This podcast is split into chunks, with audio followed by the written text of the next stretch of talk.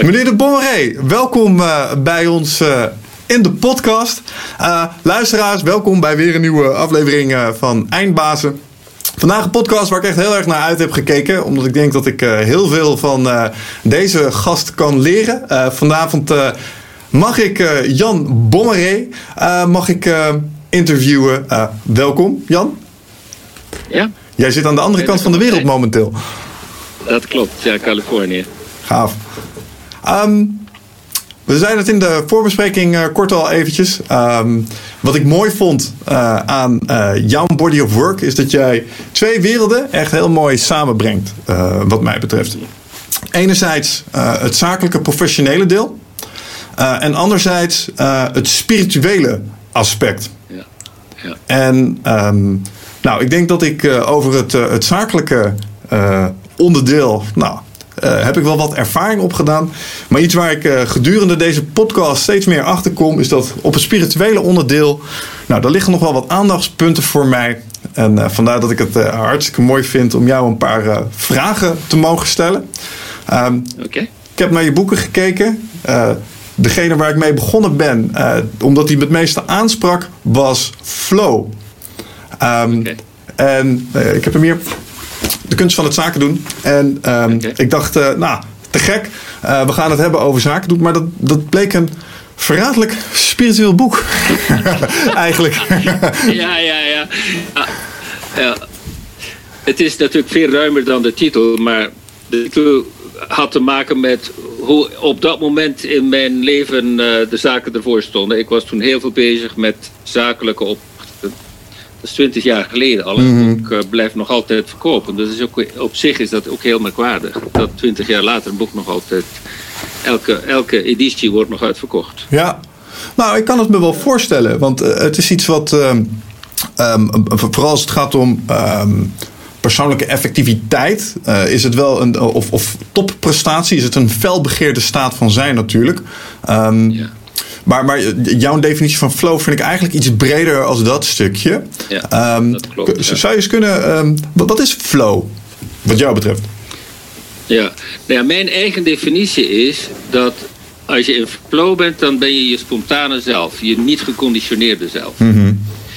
En dan is jouw, jouw intuïtie is dan eigenlijk de intelligentie die leidend is. Je komt niet vanuit je denken, je komt niet vanuit geloofssysteem, je bent nieuw in het moment. Hmm. Voor mij is dat de flauwdefinitie. Maar dus Mihai Csikszentmihalyi, die dus de, de term in de wereld gezet heeft, die zegt flow is eigenlijk onze optimale functioneringsstaat. Hij zegt dat is een staat van totale betrokkenheid bij het leven, waarbij creativiteit spontaan gebeurt. Hmm. En dat is waarom dus in de sport, wanneer mensen in flow zijn, ze dingen doen die eigenlijk soms af en toe je mond doen openvallen. Ja. Omdat het creatief is. Ja. Dus wij, wij hebben twee staten van zijn. Reageren op wat er is en creëren in het moment.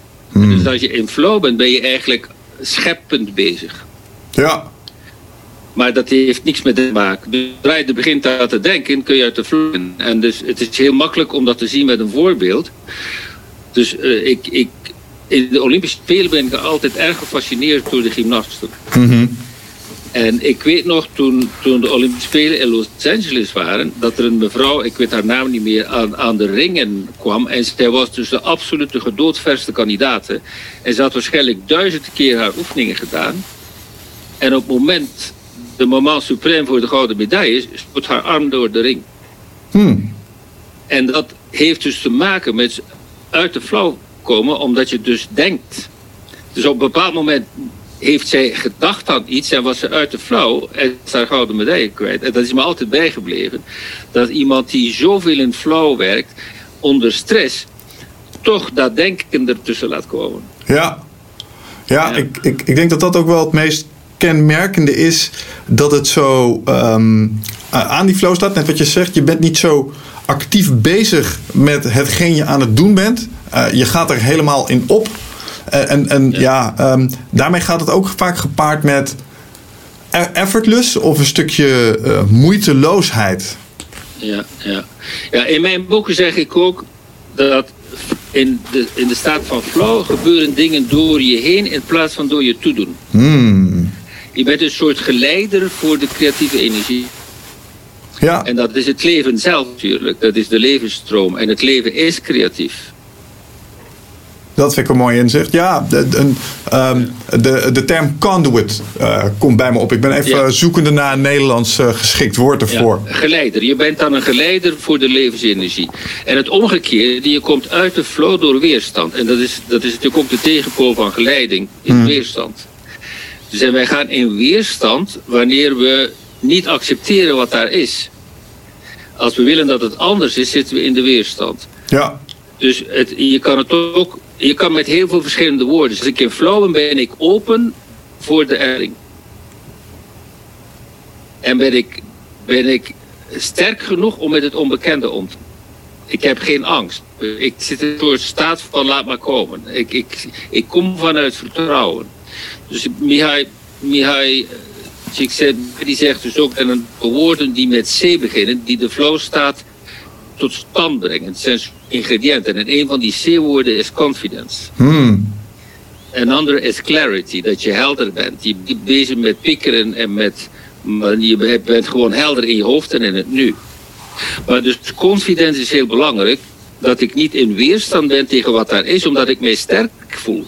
Ik ben klaar om met de ervaring om te gaan. Dus vandaar dat je ziet dat sporters en artiesten die heel veel getraind hebben, veel makkelijker in de flow komen. Ze hebben dat vertrouwen van ik kan dit, want ik heb het al duizend keer gedaan. Mm-hmm. Ja. Um, dat stukje confidence, weten dat je kunt omgaan met wat je toegeworpen krijgt door het leven, is wat je daar eigenlijk zegt. Ja, ja. Kun je, voor, kun je denk ik uh, een deel kweken, wat je zelf al zegt, door veel trainen, uh, werken aan je competentie uh, en dat soort dingen. Ja. Maar er is ook een, een, een component van berusting. De Stoïcijnen die maken het onderscheid tussen beheersbaar onbeheersbaar. En als ik naar mijn eigen persoonlijke ontwikkeling kijk, dan merk ik dat ik op dat onbeheersbare stuk, ik weet ja. dat ik het zou moeten loslaten. Um, ja. Maar dat is problematisch. Zo af en toe, eigenlijk altijd. Ja. Ja, maar het begint al problematisch als je zegt ik moet het loslaten. Want moeten is waarom je het niet kunt loslaten. Hmm. Ja, dat is interessant. Want dat, dat, dat, bracht me, uh, dat brengt me bij iets waar je het er straks over had. Ik ben nu bezig met iets. Uh, minder moeten is meer flow. En, en dat ja. moeten dingetje is daar doorslaggevend in? Ja, dus als, als je dat op hersenniveau bekijkt. Wij hebben overlevingshersenen en die willen ons beschermen. Mhm. En die overlevingshersenen die doen geen analyse voor de overleving is alles zwart en wit. Ofwel is het veilig of het is niet veilig. Mm-hmm. Dus wanneer wij er niet kunnen wij zeggen, ja dat schiet niet helemaal veilig. Want je kan in nuance denken. Maar voor de overlevingshersenen bestaat er niet zoiets als een, een beetje onveilig. Zodra het een beetje onveilig is, is het onveilig. Ja. Je overlevingshersenen die leven met... Want om te overleven moet je. Om te leven je. En dat is het verschil. In de flow staat ben je in een staat van vrijheid en kiezen en passie enzovoort. Mm-hmm. Maar om te overleven er moeten regels. Ik moet ademen, ik moet slapen, ik moet water drinken, ik moet eten. En het, om het ras te laten voorbestaan moet er procreatie zijn. Ja. Dus de moeten moet, heeft te maken met de levingsdimensie. En heel veel mensen zitten het grootste deel van hun leven in die survival modus en in de stressrespons. Mm. En, en je ziet dus dat zodra je in de stress bent, ben je uit de flow. En een klein beetje stress tilt je naar de flow. Dus het is allemaal een kwestie van, van waar ligt die lijn. Ja. Dus je hebt ook performance stress. Mensen hebben stress voor ze moeten een prestatie leveren. En dat tilt ze juist op naar het flow-niveau. Maar te veel stress houdt je uit de flow. Dus vandaar dat Csikszentmihalyi zegt, het is een kanaal. Mhm. Flow is een kanaal tussen te veel en te weinig uitdaging. Ja, ja, interessant. En, en, als ik dan naar mezelf kijk, of ik uh, kijk naar, naar, naar, mensen om me heen, um, dan zie ik ze worstelen met waar ze de lat leggen voor dat moeten component. Want jij benoemt een aantal zaken die echt moeten. Ademen is redelijk rudimentair. Uh, water is ook wel essentieel. Snap je? Eten kan je iets langer zonder, maar wordt op een gegeven moment ook een probleem. Yeah. Uh, maar ergens is er een kantelpunt waarbij we het label moeten erop blijven plakken. Terwijl dat voor waar het, primaten, waar het primatenbrein voor diende, overleving en propagatie, zoals je het zo leuk zei, zij zijn al lang aan voldaan. Ehm, maar dan blijft nog steeds dat mechanisme zijn ding doen. En, en daar worstelen dus- mensen mee. Ja, dat heeft te maken met, met onbewuste overtuigingen. En die hebben we dus uit de kindertijd, dat is vrij logisch. Hm. Dus bijvoorbeeld, als je bang bent om afgewezen te worden, dan moet je geaccepteerd worden. Ja, Dus je hebt eigenlijk de andere kant van moeten is niet mogen. Ik mag niet afgewezen worden, dus ik moet geaccepteerd worden. Dus ga ik nu pleaser gedrag vertonen. ja, En onder dat pleaser gedrag zit ik moet geaccepteerd worden of ik mag niet afgewezen worden. Dat zijn twee kanten van hetzelfde verhaal. Mhm. En dat is dus geen bewust gebeuren. Dat, is, dat, dat zit in je vanuit je kindertijd. En dus heel veel mensen hebben ook last van, van wat heet toxische schaamte. Dat er iets niet klopt met je, dat je niet goed genoeg bent. En als dat op de achtergrond meespeelt, dan, dan, ja, dan, dan zit ook iets van: ik moet, hier, ik moet hier bewijzen dat ik waardevol ben. Mhm. ja, Die dat moeten heeft altijd te maken met dat de emotionele hersenen de moeten van, van, de, van de fysieke overlevingsimperatief, dat die die overnemen. Dus je limbische systeem, je emo- emotionele hersenen, die gaan ook met moeten werken. Dus ik, ik moet liefgevonden worden. Ik moet geaccepteerd worden. Ik moet succesvol zijn. Ik moet dit en ik moet dat. ja. Dus dat is eigenlijk emotioneel moeten. Ja, toch, toch klinken dit, als je, als je deze zo omschrijft, ehm, op zich wel als drivers ehm, voor een bepaald gedrag. Dus, dus hierdoor zul je wel een bepaald gedrag gaan vertonen. Dat je misschien niet vertoont op het moment dat je niet vindt eh, dat je. Ja. Eh, ik, ik vind dat er balans moet zijn in het leven, maar ik vind dat je er ook wel iets van moet maken. Snap je? Ergens. Dus, eh, en als mensen die urgentie ja. niet lijken te ervaren. Ja. Maar het, ik vind het interessant dat je het woord driver gebruikt. Want emoties zijn drivers. Hmm. Het zijn geen keuzes. Ik kan niet zeggen, een keer boos worden. Nee, dat is waar. Dat klopt. Boos en dan die boosheid zorgt voor bepaalde gedragspatronen. Mhm. Als ik boos word, word ik agressief. En, en ben ik klaar om te koppen en te roepen en te bijten en te krabben. Dus emoties bevatten impliciet gedragspatronen en het zijn drive van gedrag. Maar die hebben indirect natuurlijk ook met overleven te maken. Mhm. Boosheid hoort bij de vechtreflex, angst hoort bij de vluchtreflex. Ja. Dus het is, het is heel interessant om te zien dat er een verschil is tussen emoties en gevoelens. Dus emoties zijn overlevingselementen en gevoelens zijn van het hart. Dus liefde is geen emotie, het is een gevoel. Hmm. En, en dat is een heel belangrijk onderscheid. Een gevoel is een directe ervaring van het zelf. Een reactie is een directe ervaring dat het een reactie is op iets. Ja. Dus bij, bij een emotie is er een trigger. Dat is, een, dat is een heel belangrijk onderscheid. Emoties worden getriggerd en er komt een reactie. Mhm. En zoals Stephen Covey zegt, het, eh, het hele groeiproces is om van reactief naar responsief te gaan. En om te kiezen wat je doet, in plaats van die emoties te laten bepalen wat je doet. Ja. Dus en dat is een hele, een hele opdracht. Ik kan boosheid voelen, maar dat betekent niet dat ik je hoeft te schreeuwen. Dat vind ik een moeilijke. Want als ik hem op mij persoonlijk mag eh, eh, betrekken, even. ehm, een van de dingen waar ik wel eens mee worstel is. eh, nou, als ik de emotie frustratie of, voel, dan komt daarna. wordt dat gevolgd door boosheid. En Ja. een van de moeilijkste dingen in het leven vind ik. Om dat dan niet. De buiten, de, eh, de- dat te reguleren. Dus eh, wat het ook maar is, dat veroorzaakt te laten gaan. Nee, eh, Ja. het drukt op knoppen in mijn hoofd. En, en nu komt er iets heel lelijks uit aan de achterkant. En dat wil ik niet. Maar ik vind het heel moeilijk om daarop in te grijpen.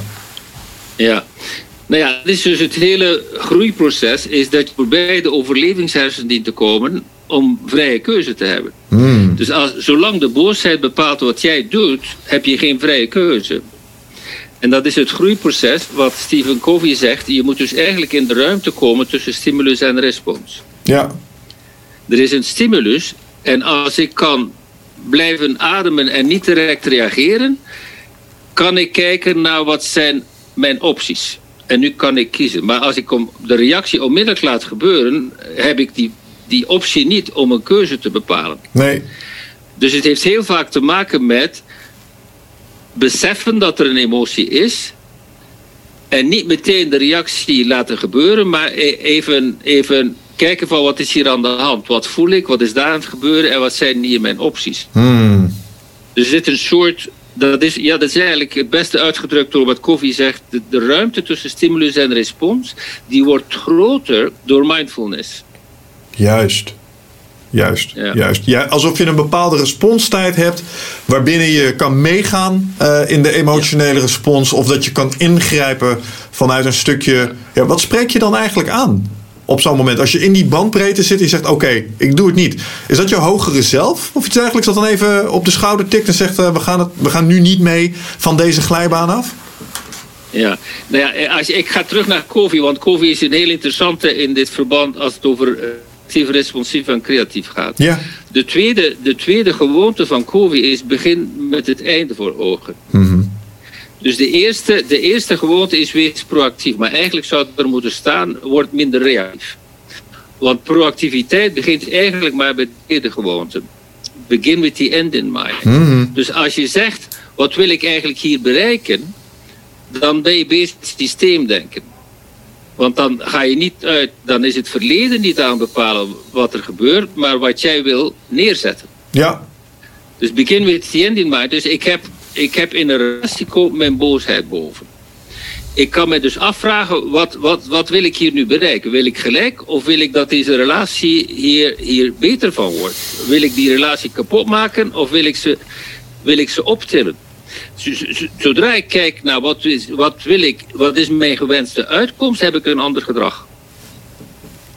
Ja. Ja. Je, je Dus framing wordt. gaat afwaarts. Ja. Systeemdenken begint met de gewenste uitkomst in plaats van, van met het probleem. Ja, en door een duidelijke eindstation voor jezelf te formuleren, ben je al begonnen met dat systeemwerken. En ben je tegelijkertijd ook alles wat je aan het doen bent, uh, binnen, dat, binnen dat raamwerk aan het, aan het wegen. En op het moment dat het bijdraagt, kun je misschien ervoor kiezen om mee te gaan erin. Soms, uh, soms is, is boos zijn ook een geldige emotie, hè? als echt een grens wordt overschreden of zo. Absoluut, absoluut. Ja. Die boosheid beschermt ons tegen iets. Ja. Maar er zijn dus twee soorten boosheid. De boosheid die te maken heeft met een echt gevaar. En de boosheid die te maken heeft met een psychologische interpretatie. Mm-hmm. Dus als ik, als ik als kind misbruik heb meegemaakt, dan ga ik gemakkelijker in een verdedigingsmechanisme schieten dan iemand die veiligheid heeft meegemaakt. Ja. En dan kan ik dus boos worden op jou, maar eigenlijk word ik boos op mijn vader of mijn moeder. Ja, wat ik, wat ik van, van die patronen uh, moeilijk vind, is dat het, het. Het kost een mentale effort om van die manier van schaars te denken terug naar overvloed te gaan. Dat, dat is alsof je een. een uh, dat voelt soms alsof je de laatste push-up van een lange set push-ups moet maken. Ja. Snap je wat ik bedoel? Ja. Ja, ja, ja, ja. ja. Nou, dat doet me denken aan een, een, een uitspraak van FK die ik vaak gebruik. Hij zegt de beste tijd om het dak te herstellen is wanneer het niet regent. Juist. Ja. En dat is dus ook waar voor, voor je training van hoe je eigenlijk wilt zijn en handelen. Is dat je beter met die emoties kunt werken wanneer je niet geactiveerd bent. Mm-hmm. Dus een keer ik echt boos ben, is het heel moeilijk om nog in die ruimte tussen stimulus en respons te komen. Dan is het al te laat. Juist. Dus een van de dingen die in, die in mijn training over loslaten komt, is dat je dus leert je triggers te ontladen wanneer ze niet geactiveerd zijn, door ze in je verbeelding te benaderen. Ah, dus wat je daar zegt is, um, uh, op het moment dat, de homeostase, dat je in je homeostase zit, ga dan eens een keer die boosheid onderzoeken en hem proberen te reguleren. Ja. Ja, dus oh. ik, dat zou bijvoorbeeld praktisch zijn. Denk aan een keer dat je geactiveerd was en dat de boosheid echt uit de stoom kwam uit je oren en, en je was vreselijk boos. Ja, als je daaraan denkt en die boosheid is niet helemaal verwerkt, dan kun je ze nog altijd vinden. Ja, ja. En dus op dat moment kun je een loslaatproces of een transformatieproces doorgaan, zodat de, de volgende keer die trigger minder heftig is of dat die zelf weg is. Doe je dit om, om de druk die er nog op zit, een soort van te releasen? Oké, ik dacht even namelijk dat het. Want ik vond het wel heel erg lijken op. ehm, ik kom uit de vechtsport, misschien karate. Daar hebben ze iets eh, vormen, Ja, kata's. En ik vond het al een beetje voelen als spiritueel kata's lopen. Dus eh, jezelf bepaalde patronen aanleren op momenten dat je niet aan het knokken bent, zodat ze eruit komen wanneer je aan het knokken bent. Inderdaad, ja. Je kan dus best oefenen voor de wedstrijd. Want Ja. je begint te oefenen tijdens de wedstrijd. dat is te laat. Ja, en hetzelfde is waar in het leven. Dat je dus eigenlijk de tijd voor, voor zelfontwikkeling... als je die niet neemt, word je door het leven eigenlijk gedwongen. Ja, En je kan beter kiezen dan gedwongen worden. dat denk ik ook. Ja, eens. Ja. Eens. Ja. Ehm, hey, even, ehm, als, als het gaat om het boek Flow, hè, viel me één ding op. En ik denk dat ik het, eh, het, het nu iets beter begrijp als je zegt, Kovi zegt, eh, het zit tussen stimulus en respons. Hè? Ehm, Ja. Wat me opviel aan het boek was dat meer dan de helft. Eh, je- eh, het boek is verdeeld, eh, we gaan ze niet allemaal behandelen hoor, maar voor iedereen, het boek is verdeeld in zeven inzichten. En wat mij opviel is dat er bijna een, een, een disproportionele hoeveelheid aandacht ging naar het eerste inzicht. Bijna 180 pagina's was Ja. meer dan de helft van het boek. En dat dat inzicht was, de weg naar de top loopt via het centrum. Ja. En, je is dat wat je bedoelt met het zit tussen stimulus en respons in? Dus dat klinkt als het midden namelijk. Of is, Ja, is het... midden, het midden is de sleutel. Dus het, in het boeddhisme praat men over het middenpad. Mhm. En, en wij praten over het hart, wij praten over het centrum, je kern enzovoort. Als je, als je gecenterd bent, zit je tussen de tegenpolen. En, en zodra je uit het centrum bent, is een van de tegenpolen aan het overheersen. Dan ben je dus bezig met het, het, het positieve nastreven of het negatieve ontwijken. Terwijl in het centrum ben je neutraal. Neutraal betekent dat je waarneemt van oort. Dat is de praktische vertaling. Mhm. Dus hoe meer je kunt leren waarnemen, hoe bewuster je in het nu bent, hoe meer je gecenterd bent, hoe meer je effectieve actie gaat nemen in plaats van geconditioneerde actie. Ja. Ja. En, en, en als je dan actie uitgeeft, Eh, Sorry. eh, geen enkel probleem. Ehm, als je dan actie uitgeeft, hoe kun je dan dat mechanisme inzetten om ehm, te zorgen dat het. Laat ik het zo zeggen, als ik kijk naar waar mensen hun tijd en energie aan uitgeven, dan vraag ik me af of dat, eh, als ze bij mezelf te raden zouden gaan, intuïtief eh, het juiste is. En wat mij opvalt is dat du moment dat ik onderbuikgevoel iets meer begon te voelen. En bijvoorbeeld ook het bepalen waar ik naartoe wilde bewegen in het le- leven. eh, die flow staat veel makkelijker leek te komen. En wat ik daarmee bedoel te zeggen is dat mensen lijken wel eens zichzelf heel geforceerd allerlei stippen op de horizon te zetten. Waarvan ze diep in hun hart wel lijken te weten dat het misschien niet de route is. Maar ze kiezen hem toch uit iets wat ik niet helemaal goed begrijp. Ehm, maar misschien heb jij daar een inzicht op. Ja, dat is dan echt een keuze. Dat, dat word je eigenlijk door een patroon in een richting gebracht en die noem je dan een keuze. Het is geen keuze. Je kan alleen maar kiezen vanuit dat centrum. Centrum is niet van. Ik in mijn centrum ben, ben ik de nemer en ben ik het bewustzijn. Ik uit het centrum ben, neemt de mind over. En de mind is per definitie geconditioneerd. Je hebt de creatieve mind en dat is dan eigenlijk het open, de open mind. is wanneer ik niet in weerstand ben. Sorry. Geen probleem. En de reactieve mind wanneer ik sluit en in ga. Dus de hele kwestie is, kan ik open zijn? Dan kom ik dus weer terecht bij, sta ik in mijn kracht of zit ik in mijn onmacht? Hmm. Zit ik in een staat van vertrouwen of ben ik bezig met mij te verdedigen tegen het leven? Ja, Ik ben even wat water drinken. ja hoor, geen probleem. Ja, en te- te- terwijl ik je dat zo ehm, hoor zeggen, eh, moet ik heel erg denken ook eh, aan het ego. Want dat zijn met name mechanismes die je heel erg hè, die geest kunnen laten sluiten. En een eh, concept waar je naar refereert in het boek is de 1% vorm. En, en wat ik denk dat je daar probeert te zeggen is dat eh, jouw ego en alle bijbehorende systemen maar voor 1% van jouw ware wat het ook maar is wat je bent staat, er zit nog een heel ding achter. Ja. Eh, en dat wordt onderschat of niet onderkend. Ehm, kun je daar iets meer over vertellen? Ja, dus wat, wat we zijn is eigenlijk vooral onbekend. En dat is, dat is waar het denken niet mee over kan. Dus je bent eigenlijk een potentieel. En potentieel is niet bekend tot het geuit wordt. Dus wij weten eigenlijk niet hoe groot we wel zijn, omdat het een, potentieel is. Maar om met potentieel om te gaan, moet je met het onbekende kunnen omgaan. En dus zodra, zodra je bang bent voor het onbekende, ben je eigenlijk bang voor wat je bent. Is raar, hè? Ah, ja, ja, ja. Omdat je niet weet wat je zou kunnen zijn in je volste vorm, is dat mild angstaanjagend en daardoor belemmer je je eigen potentie eigenlijk al, is wat je zegt. Ja, en dus dat denken, het geconditioneerde zelf grijpt terug naar wat het weet om met de toekomst om te gaan. Mhm. Dus je, je zit eigenlijk in je eigen beperkingen vast door te willen dat de toekomst het verlengde van het verleden is. Juist, ja. Ja. Dus de hele, de hele zaak komt altijd neer op: kan ik omgaan met het onbekende? Met andere woorden, kan ik open zijn voor hoe het leven zich spontaan ontplooit, dan ben ik ook spontaan.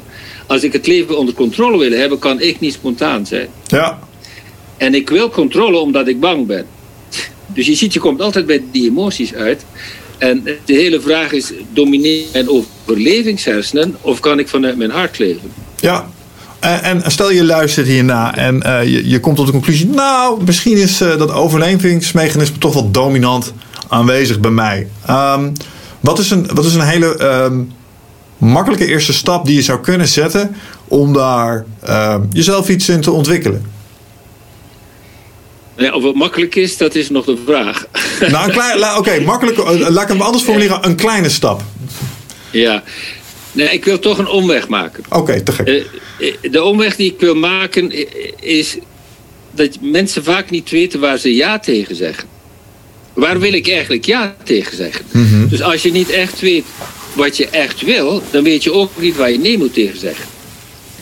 En dus de hele zaak om vanuit prioriteit en vanuit je hart te leven begint eigenlijk met te weten wat wil ik eigenlijk met mijn leven? Mhm. En dan moet je toch weer achteruit redeneren. Dus een van de, en, en daarom maak ik die omweg, want ik kom nu tot een stap die eigenlijk te, te zetten is voor iedereen. Mhm. Is dat je de vraag stelt: wat zou ik op het einde van mijn leven willen kunnen zeggen over mijn leven? Dat, is een hele, dat is een hele krachtige vraag. Ja, eens. En dat is een vraag die eigenlijk je waarde naar boven brengt. Je echte waarde, niet je angsten. Wat en dan, ik kan die vraag uitbreiden. Wat zou ik willen dat mijn kinderen over mij zeggen als ik er niet meer ben? Wat zou ik willen dat mijn vrienden over mij zeggen als ik er niet meer ben?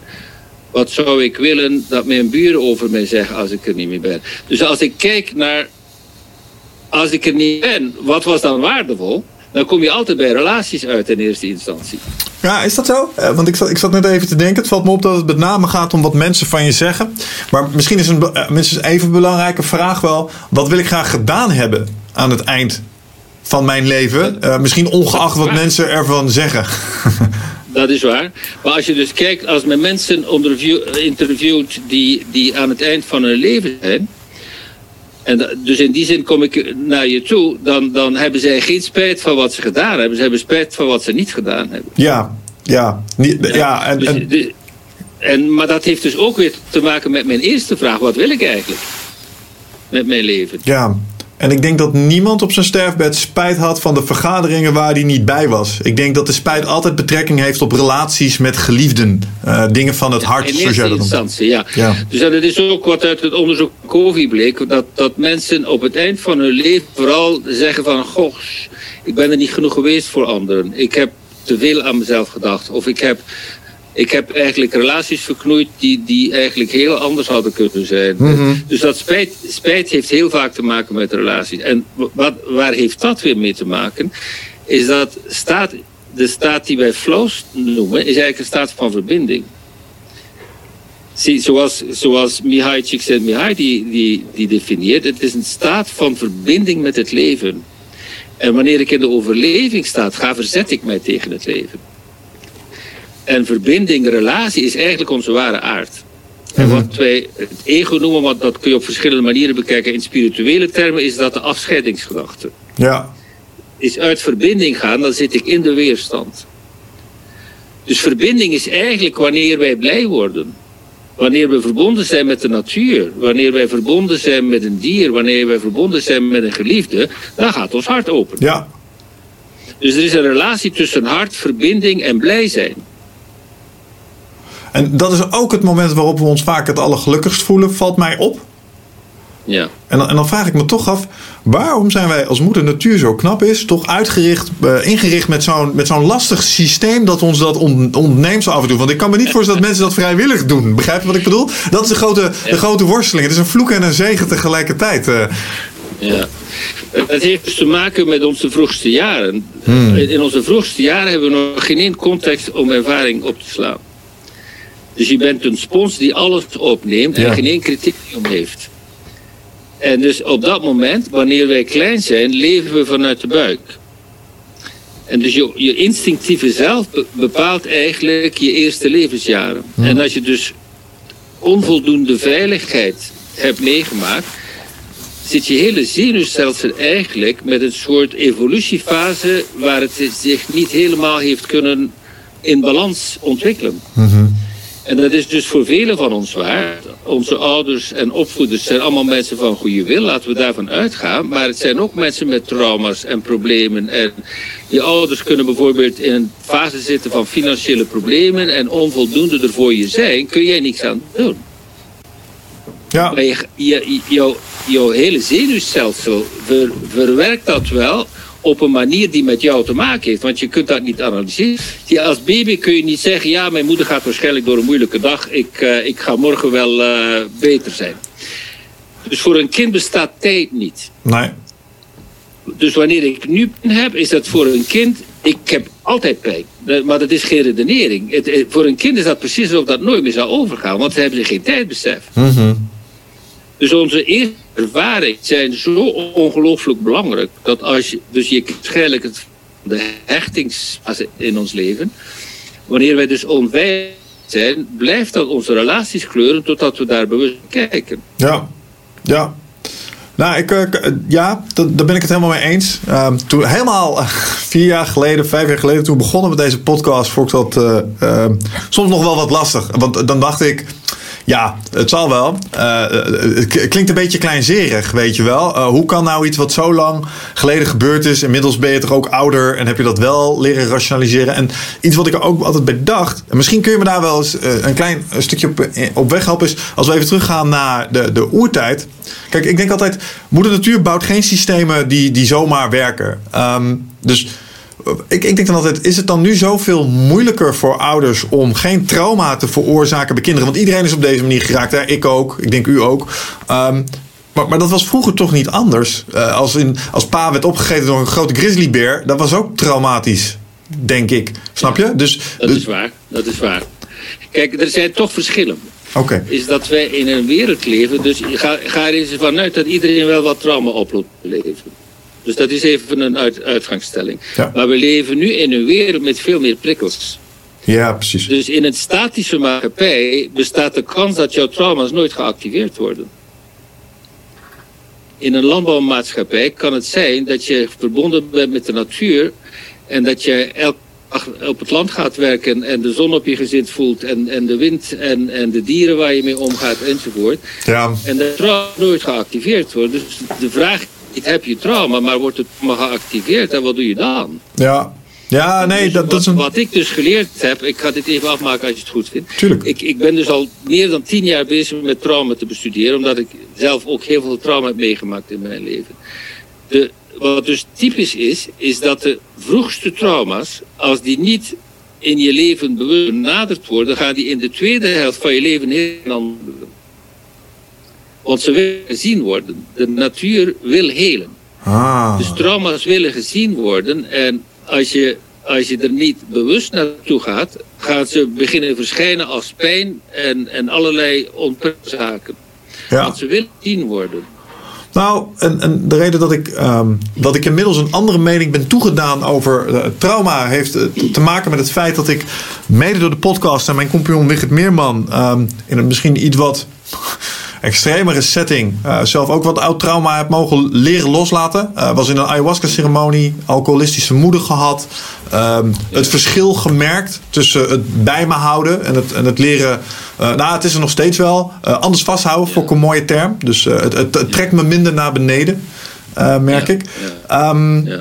Dus ik kan nu veel beter begrijpen dat dat wel degelijk eh, iets, iets, iets met je doet. Alleen, ja, om nou iedereen eh, iets als ayahuasca aan te bevelen, vind ik ook weer zoiets. Ehm, Want dat is niet voor iedereen. En ik, en, en ik denk dat jij eh, heel mooi aantoont dat dat ook op hele andere manieren gewoon prima, prima te doen is.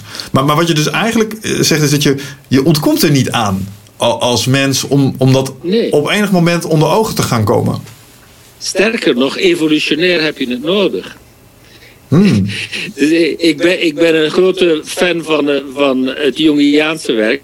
En, en Jung die zegt, je mag iemand zijn problemen niet afnemen. wij, wij, groeien ook door weerstand. Ja, maar wanneer de weerstand te veel wordt, dat, dan wordt het traumatisch. Ja. En, het trauma heeft altijd een, een dimensie van overweldiging. En de, waarin de machteloosheid schiet. Ja. Ik, uh... dus machteloosheid kan later een bron zijn van kracht als je dat overwint. Ja. Maar het kan ook zijn dat je zo getraumatiseerd bent dat je daar alleen nooit meer uitkomt. Dus we moeten ook compassie hebben met mensen die niet bezig zijn met persoonlijke groei, omdat ze gewoon kapot zijn. Ja. Het kan gewoon zo erg zijn dat je niet meer verder kunt. Ik, ik had een tante die heeft drie kinderen verloren in haar leven. Wauw. Nou, probeer dat maar te verwerken. Ja, nee. dus, eh, en, en ze geraakte een beetje aan de drank. Kun je dat in godsnaam kwalijk nemen dat iemand, iemand zoveel pijn heeft dat je daar niet meer uitkomt? En vroeger hadden mensen ook niet de optie om therapie te nemen. Dus het, ik wil maar zeggen, iedereen is waar die is. En je kan niet oordelen over in welke schoenen iemand anders loopt. Nee. Nee. Eh, ja, helemaal mee eens. En, en een van de, uh, de, dingen die ik daar zelf over heb geleerd, is, is een beetje wat je zelf zei. Um, kijk, die mensen hebben ook een. Dus iemand die jou iets heeft aangedaan, maakt er zelf ook zijn eigen ding mee. Een van de sterkste inzichten die ik over het alcoholisme van mijn moeder heb gehad is: hé gast, dit is hoe dat voelde. Snap je? Uh, zodat je, dat ik even mocht ervaren hoe het was om elke dag met zo'n zucht naar iets op te staan. Um, ze zitten in hun eigen specifieke lijden. En daar moet je een stukje compassie voor hebben. En du moment dat ik dat kon, uh, kon er van alles weer ineens in mijn hoofd emotioneel. Uh, even kijken of ik de juiste definitie gevoelsmatig moet ik volgens mij zeggen. um, ja, ja, oh, maar daar zat eerst een blok op. Ja, maar het begint met een verschuiving in perspectief. Ja. En dat is eigenlijk de praktische vertaling van bewustzijn, is anders kijken. Ja. Als ik anders kan kijken, dan kan ik een verschuiving hebben van emotie naar gevoel.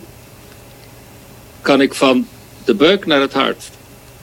Hmm. Dus in mijn boek Minder Moeten, Meer Flauw gaat het laatste hoofdstuk over vergevingsprocessen. Juist. En, en dus ik gebruik het Stanford vergevingsprotocol.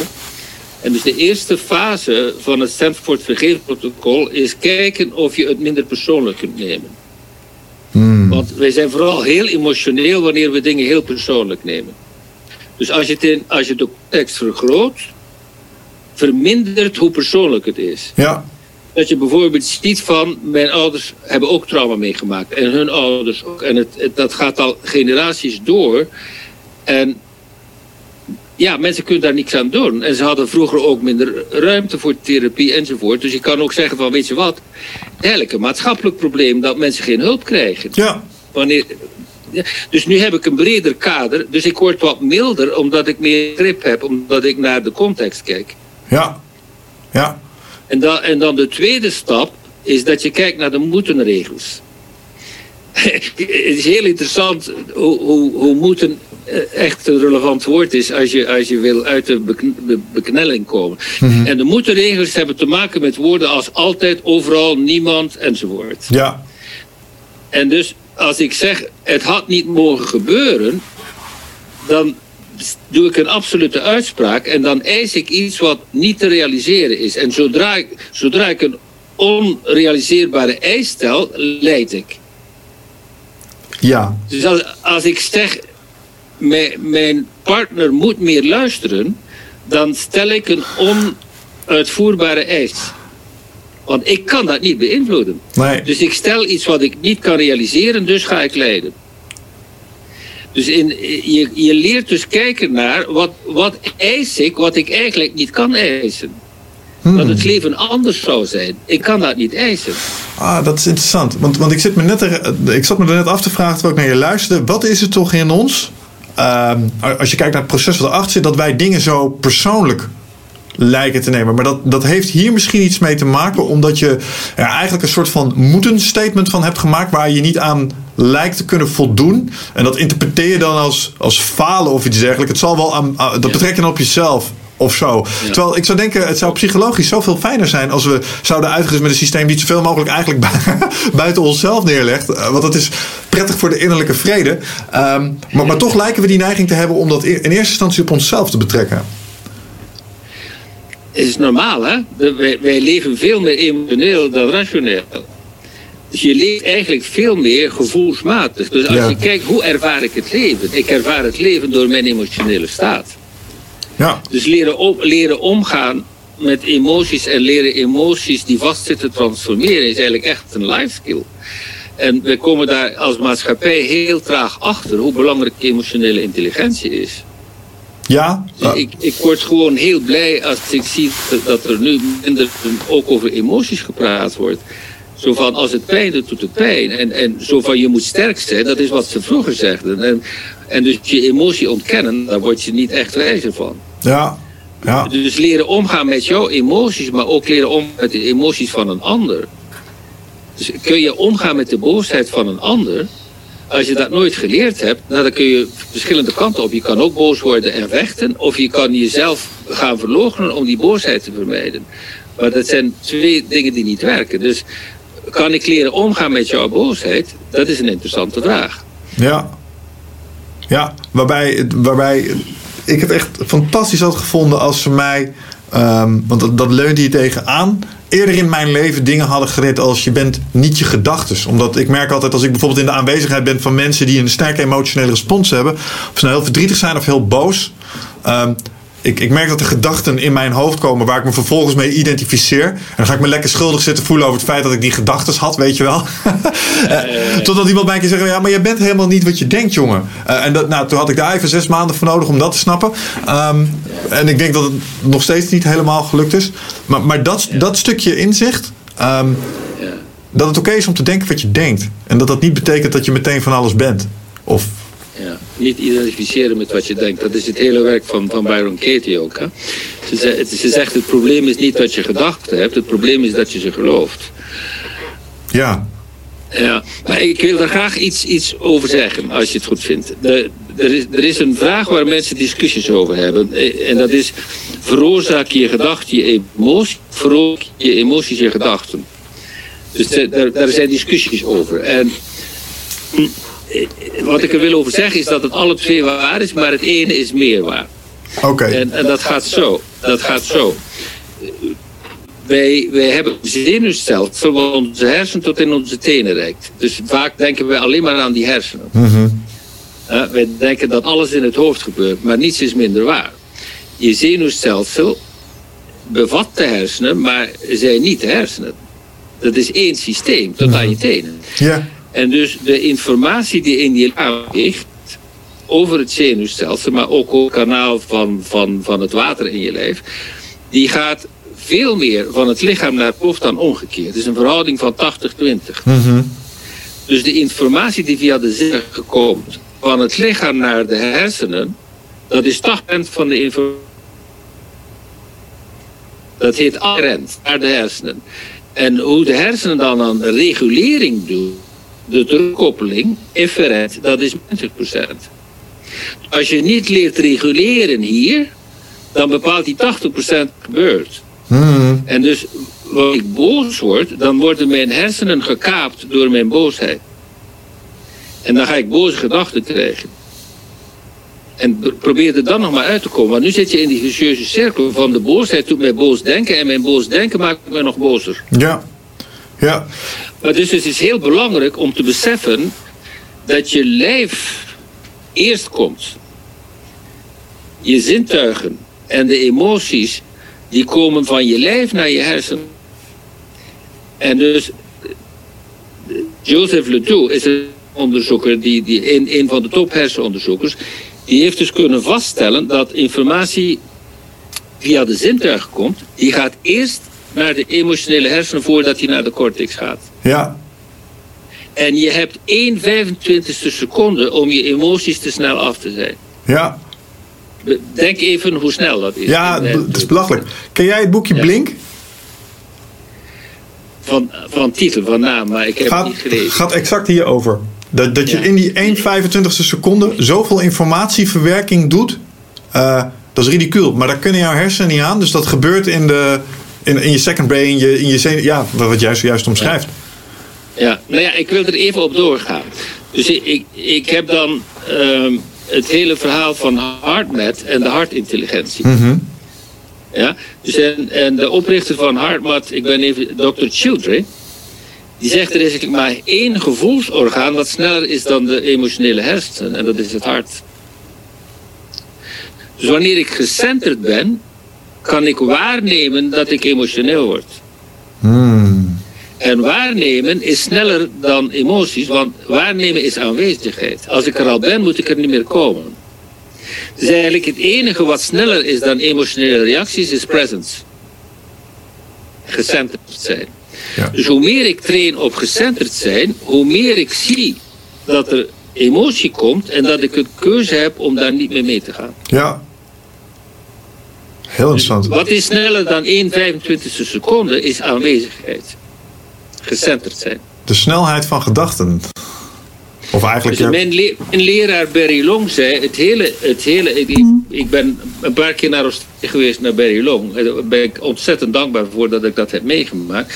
Hij zegt, het hele proces van, van transformatie is weerstand loslaten, waardoor het bewustzijn sneller wordt. Juist. Hoe minder weerstand ik heb, hoe meer ik in het nu kan en hoe sneller mijn bewustzijn is. Het gaat allemaal over hetzelfde, met maar verschillende invalshoeken. Ja, ja. Wat ik, wat ik interessant hieraan vind is dat. Um, ik heb Paul, ben je bekend met Paul Smit? Non-dualist. Uh, die, die heeft ooit eens een keer iets uitgelegd over hoe dat dan werkt met. Um, ik ben benieuwd hoe je er tegenaan kijkt, gelet op wat je zojuist zei. Uh, als het gaat om, om gedachten en gevoelens. Hij zei: joh, uh, gedachten. dus dus wat jij er achteraf over vertelt, is eigenlijk een stukje cognitieve dissonantie. Want vrije wil, illusie. En ik geloof dat jij in je boek ook iets hebt over Newton, determinisme. En dat dat nou, misschien toch niet uh, exact op die manier uh, schijnt te werken. Want er zitten nog wel wat andere uh, haken en ogen aan. Hoe, ja. hoe, hoe, hoe, kijk je daar tegenaan? Nou ja, ik, ik wil dus niet in discussie gaan met iemand anders over een onderwerp. ik, ik, ik, dus dus wat non-dualisten zeggen. Ik, ik ben daar ook een tijd mee bezig geweest. En ik ben tot de vaststelling gekomen dat vaak de rol van het lichaam echt over het hoofd gezien wordt. Ja, oké. Okay. Belichaamd zijn is in het nu zijn. En dus een, heel veel filo filosofieën zijn eigenlijk te abstract wat mij betreft. En dat heeft mij nogal lang gekost. Ik ben ook heel lang in die spirituele bypass geweest. Waar ik dacht dat ik alles aan moest kunnen met mijn bewustzijn. Maar als het pijn doet, doet het pijn. Weet je? Dus ik, ik heb zoiets van. Het is nogal een stelling om te zeggen: vrije wil bestaat niet. Dat is nogal een stelling. Ja, behoorlijk. ja, dus ik ben daar eigenlijk voor mezelf achter gekomen dat dat niet waar is. Dat vrije wil wel bestaat. Kan een keuze maken. En, en vrije wil is wat, wat Stephen Covey positiviteit noemt. Reactief, daar geen vrije wil.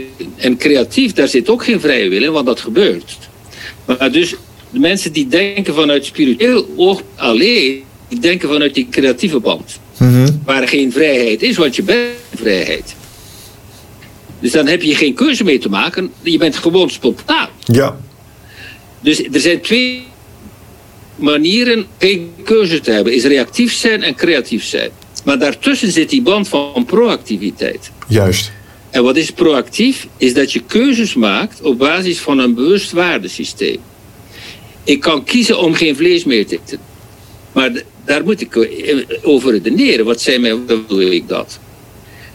Dus kiezen is eigenlijk. Je moet je eerst een waardesysteem voor hebben. En veel mensen hebben geen waardesysteem. Waarom mm -hmm. maak jij je keuzes? Dus er zijn eigenlijk twee dingen die heel belangrijk zijn. Is om te weten waar je naartoe wil met je leven, maar ook welke criteria jij hanteert voor je keuzes. Mhm. Dus dat is de kwalitatieve kant van jouw keuzes. De, de, er is de uitkomst. Dus, dus zoals Napoleon Hill zei, rijk worden is één zaak, maar hoe word je rijk? Als dat de kosten is van anderen, ga je daar toch de prijs voor betalen. Ja, ja. Ik heb een keer Dus gekeken. wat zijn jouw ethische zaken doen? Dat is een, de kunst van het zaken doen gaat ook over hoe doe ik zaken? Maak ik er een win-win van? En dat is dan bij Stephen Covey is dat gewoonte nummer 6. Als ik win-win als principe heb, dan maak ik andere keuzes dan iemand die alleen maar wil krijgen. Ja. Ja. Eens. Ja? En dus wat, wat ik zo mooi vind aan Covey, is dat hij zegt, zodra je waarden ingaan tegen universele principes, zijn het ge- geen waarden die kloppen. Ah. Dus En- die waarden moeten eigenlijk kloppen met de kosmische principes en de natuurwetten. Dus en bijvoorbeeld respect is een principe.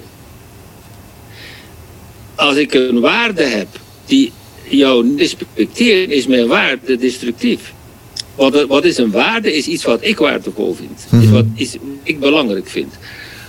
Maar als ik niet bewust ben van universele principes, ga ik waarden hebben die eigenlijk destructief zijn. Er zijn nogal wat mensen die gedreven worden door waarden die ten koste zijn van anderen. Ja. Ja. En, Dus en, het is een heel verhaal, maar ik, ik wil maar zeggen, ik, ik ben niet zo aan absolute uitspraken. Nee, nou dat begrijp ik. Dat, dat is ook prettig. Het, het is ook eh, iets wat ik zelf ook nogal een breinbreker vind, dat vrije wil. Het is, het zal, eh, het is altijd wel eens een eh, onderwerpje van gesprek in ook vorige podcast geweest. Maar ik probeer hem uit te puzzelen. En je had het er toevallig zo over. En nou, toen moest ik er eventjes op die manier aan denken.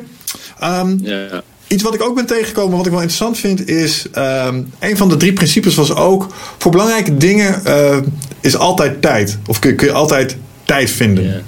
Eh, en daar kwamen een paar concepten om de bocht zeilen als het ging om het bepalen van belang. Ehm, hoe, hoe bepaal je nou wat eigenlijk belangrijk is? Ik denk dat dat te maken heeft met wat je net zei, het normen- en waardenkader. eh, wat je zelf daarop eh, op nahoudt. Ehm, maar je hebt het over een aantal van die universele waarheden. waaraan dat normen- en waardenkader zou moeten voldoen. Ehm, Dat is wat ik net zei over codes en universele principes. ja, precies. precies. Die bedoel, daar refereer ik naar. Ehm, Ja. en, en, daar kwamen een paar dingen, en misschien hebben die hiermee te maken. Misschien kun je ze even voor me eh, rijmen in dat kader. Ehm, belang wordt eh, be- bepaald door iets eh, wat het verenigt veld. Ik denk dat dat iets met harmonie te maken heeft. Dus als je dingen verstoort, dan voel je dat wel aan. En dan weet je dus, ik ben niet, niet lekker bezig. Gelijktijdigheid en alomtegenwoordigheid. En misschien kun je die gewoon even voor me ehm, ja, kaderen, zodat ik begrijp hoe die met belang te maken hebben. Dus bepalen wat belangrijk zou kunnen zijn voor jou. Nou, ik, ga een ander woord gebruiken. Er is het geheel en wij zijn een naadloos deel van het geheel. Juist. Dus wij, wij kunnen onszelf niet zien als los van het geheel. Dus als je het geheel als neemt, dan, ben je, dan neem je eigenlijk heel, heelheid af. En dan kom je vanzelf uit bij win-win. Ja, En het uiteindelijk het simpelste is, is om te zien dat in alle culturen de regel bestaat. Dat is de meest centrale universele regel, is de gouden regel.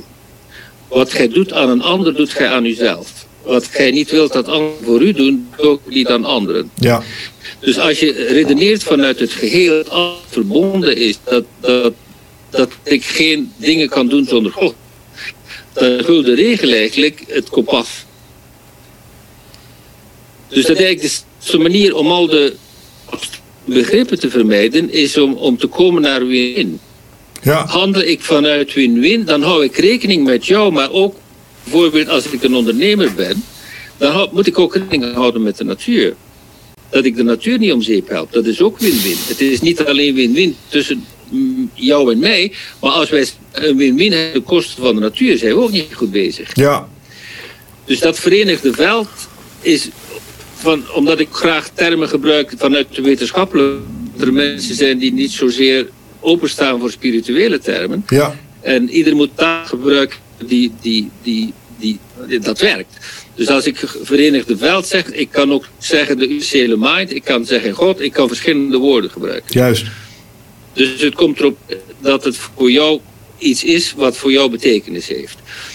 En daarom tracht allemaal aan de kant te zetten en te zeggen van kijk, laten we gewoon kijken naar, naar die universele principes. En dan is eigenlijk het leidende principe voor, voor relaties is win-win. Relatie met de natuur, relatie met dieren, relatie met andere mensen, relatie met jezelf. Win-win. Ja, doet mij denken aan uh, de podcast die ik destijds met Jos Burgers heb opgenomen over de wet der wederkerigheid. Ik weet niet of je ja. Jos zijn werk kent. Het, het, het, het, ja. voelt een beetje als dat. Is dat ook wat je bedoelt? Of zitten daar verschillen tussen? Nou ja, het is aansluitend, het is complementair. Dus ik, ik ben ook een hermeticus en dat is een van de hermetische wetten, de wet uh, van de, weder, de, wederkerigheid. En dat is wat, wat Stephen Covey wederzijdse afhankelijkheid noemt. Juist. Ik, ik, kan jou niet iets aandoen wat niet bij mij terugkomt. Noem het karma, noem het wat je wil. Mm -hmm. dus, dus in de Covey-evolutie heb je de evolutie van afhankelijkheid naar onafhankelijkheid, naar wederzijdse afhankelijkheid. En dus afhankelijk betekent dat je geleid wordt door je patroon, door je emoties. Dan, zit je, dan ben je eigenlijk in een slachtofferstaat en afhankelijk. Ja. Dus de eerste evolutionaire stap is dat je moet leren onafhankelijk van je emoties en je patronen. Dat is de pro-stap. Dan in wederzijdse handelen wij dan als heel. Er is, werk, werken wij van initiële principes en dan kun je het om de win-win regel heen. Hmm. Ja, ja. Het, het helpt allemaal om een beetje een beeld te krijgen dat er, je geen stappen kunt overstaan. Dus er zijn nogal wat mensen die van reactief naar creatief willen gaan. Met een zware onderzoeking van het werk. Ja. het werk is om proactief te worden. En om niet meer geleid te worden door je conditionering, je emoties en je patronen. Dat is verdomd hard werk. Ja, je moet de voorwaarden creëren, maar dat gaat niet zonder slag of stoot. Dat is het hele punt. Dus ik moet eigenlijk een kanaal worden voor het geheel. En dan kan ik weer flauwen. Wat is het geheel door mij heen? Ja, ja en, en, en ik denk op het moment dat mensen daar um, meer in gaan doen. Ja, je zal het. Uh, uh, daar ligt een stukje levensgeluk. Uh, het concept Ikigai, vast wel eens van gehoord. Is, is volgens mij de, de praktische uitvoer daarvan. Ja, ja. Nou ja, in de mate dat het leven door mij kan komen, ben ik gelukkig. En de, ik maak het altijd zo simpel mogelijk. Kijk naar kleine kinderen. Die zijn nog in die staat van niet verzet. Ja. En daarom heb je de magie van het leven in zich. Dus je moet een kleine vraag, waarom ben je zo gelukkig? En dan kijk je, hoe vraag je dat? ja. ja. Als je kunt gelukkig zijn zonder reden, dan ben je in de natuurlijke staat. En wij verliezen de natuurlijke staat door niet meer de universele principes te leven, want we leren het ook niet. We, we, we de maatschappelijke regels volgen. Nog erger, de, op, de regels zoals goedwetten en noodwetten en wat is er nog allemaal, breekt me daar de bek niet over hey, dat is toch wel een aparte afslag. Waar we, laten, we het, over, laten we het leuk houden vandaag. Ja. ja. ja. Dus wij, wij hebben heel veel regels die ons ingelepeld zijn die niet in lijn zijn met de universele principes. En daar worden wij dus ongelukkig van. Ja. Want in ons hart weten we wel dat we blij worden van verbinding. en niet van oordeel en tegen elkaar opgaan en zwart tegen wit en, enzovoort. En, en boeddhisten tegen christenen. Het is allemaal onzin. Mhm. Dat, dat is allemaal niet wij willen. Ja. Dus een, een, een doorsnee mens wil geen oorlog. Dus wie, wie zorgt dan voor oorlog? Maar dat is een ander verhaal. Ja, nou ja, de, ook daar hebben we wel eens lange discussies over gehad. Hier heeft ook weer wat te maken met uh, wat er gebeurt als bepaalde alfamannetjes aan de top komen en zo. Dan gaan er allerlei systemen die slaan door. En daar kunnen we niet zo goed mee overweg schijnt als mens. Um, maar uh, ik, uh, even kijken, ik had, ik had nog een vraag over iets ehm, wat je zojuist zei. Um, hermeticus. Wat is, wat is hermeticus? Even hoesten weer. Prikkelhoest. Nou ja, Hermes is eigenlijk, het hermetisme is eigenlijk de oudste wijsheidstraditie die ik ken. Dus er kunnen oudere zijn, maar dat is de oudste die ik ken. Ja. Dus heel veel tradities zijn afgeleid van het hermetisme. En daar is dus de Egyptische kant van. Hermes heette bij de, Egypte, bij de Egyptenaren uh, Toot. En bij de Grieken heette die Hermes. Maar Hermes, als ik naar de, de eh, Griekse naam, Hermes, is dus de god met vleugels aan zijn sandalen. Ah, ja. En dus Hermes is de boodschapper van de goden. Ja? En dat, wat betekent dat in, in onze termen? Is dat intuïtie door je heen komt. Dat je de wijsheid van het geheel door jou heen krijgt. Dat is eigenlijk waar Hermes voor staat. De, de, de boodschap van, van, van de is dat jouw intuïtie jouw wijsheid wordt. En om, om het opnieuw simpel te maken, moet je naar hoe wijs een kind kan zijn. De wijsheid komt soms uit een kindermond. En dat kan dus nooit zijn, omdat dat kind iets geleerd heeft op school. Of, of uit een boek. Dat het leven wat door zo'n kind komt. Het is ongelooflijk wat er soms uit een kindermond komt. Ja. Nou ja, dat is, dat is dus waar het hermetisme over gaat. In welke mate kun jij je staat herstellen als geleider, Ja. zodanig dat, dat je wijs bent in plaats van slim en sluw. Ja. Ik denk dat dat komt omdat kinderen nog dichter bij de bron zitten in termen van tijd als dat wij zijn. Uh, omdat ik heb ook verhalen gelezen over kinderen die dingen vertelden die ze nooit hadden kunnen vertellen over vorige levens. Bijvoorbeeld van uh, ja, uh, mama, in mijn vorige leven was ik die en die mevrouw en ben ik hier en hier. En dat, dat moeders, sorry, wat zei jij? En die gaat dat dan factchecken en dat blijkt dan allemaal een ding te zijn. Dus als je zou geloven in een, in een cyclus, um, kan ik me zoiets voorstellen dat, dat als je weer vers deze wereld in komt, dat je wat dichter bij die universele waarheden waar je het over had, dat je die nog meer voelt of zo. En naarmate je weer meer in deze werkelijkheid bent, slijten ze er af of zo? Of vergeet je ze weer even, zoiets? Ja, dat doet mij denken aan een verhaal van uh, een, een, een, moeder die, die heeft een, een dochtertje en, en dat dochtertje is drie of vier. En dan komt er een nieuwe baby. Oh ja.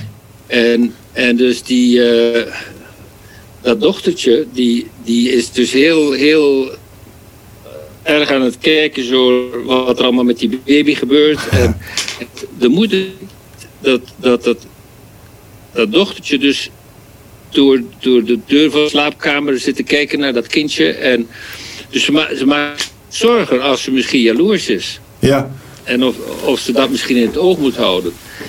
En dan, dan uh, vertelt aan dat meisje, ja, waarom, waarom zit jij maar naar je kleine broertje te kijken? En ze zegt, oh mama, ik wil graag weten, weer weten hoe dat is om bij God te zijn. Ik ben het aan het vergeten. Ja, nou, dat soort dingen dus. Dat je denkt, oké. Okay. En dat kind is dan drie of vier, weet je wel. Waar haal je dat soort concepten Ja. vandaan? Ja, precies. Ja, ja, ja, ja. Ja, het is het verlies van de onschuld. Hè? En dat is dus uiteindelijk wat, wat te vermijden is. Dus je krijgt rond je tweede, derde levensjaar krijg je een ego en verlies je de onschuld. Hmm.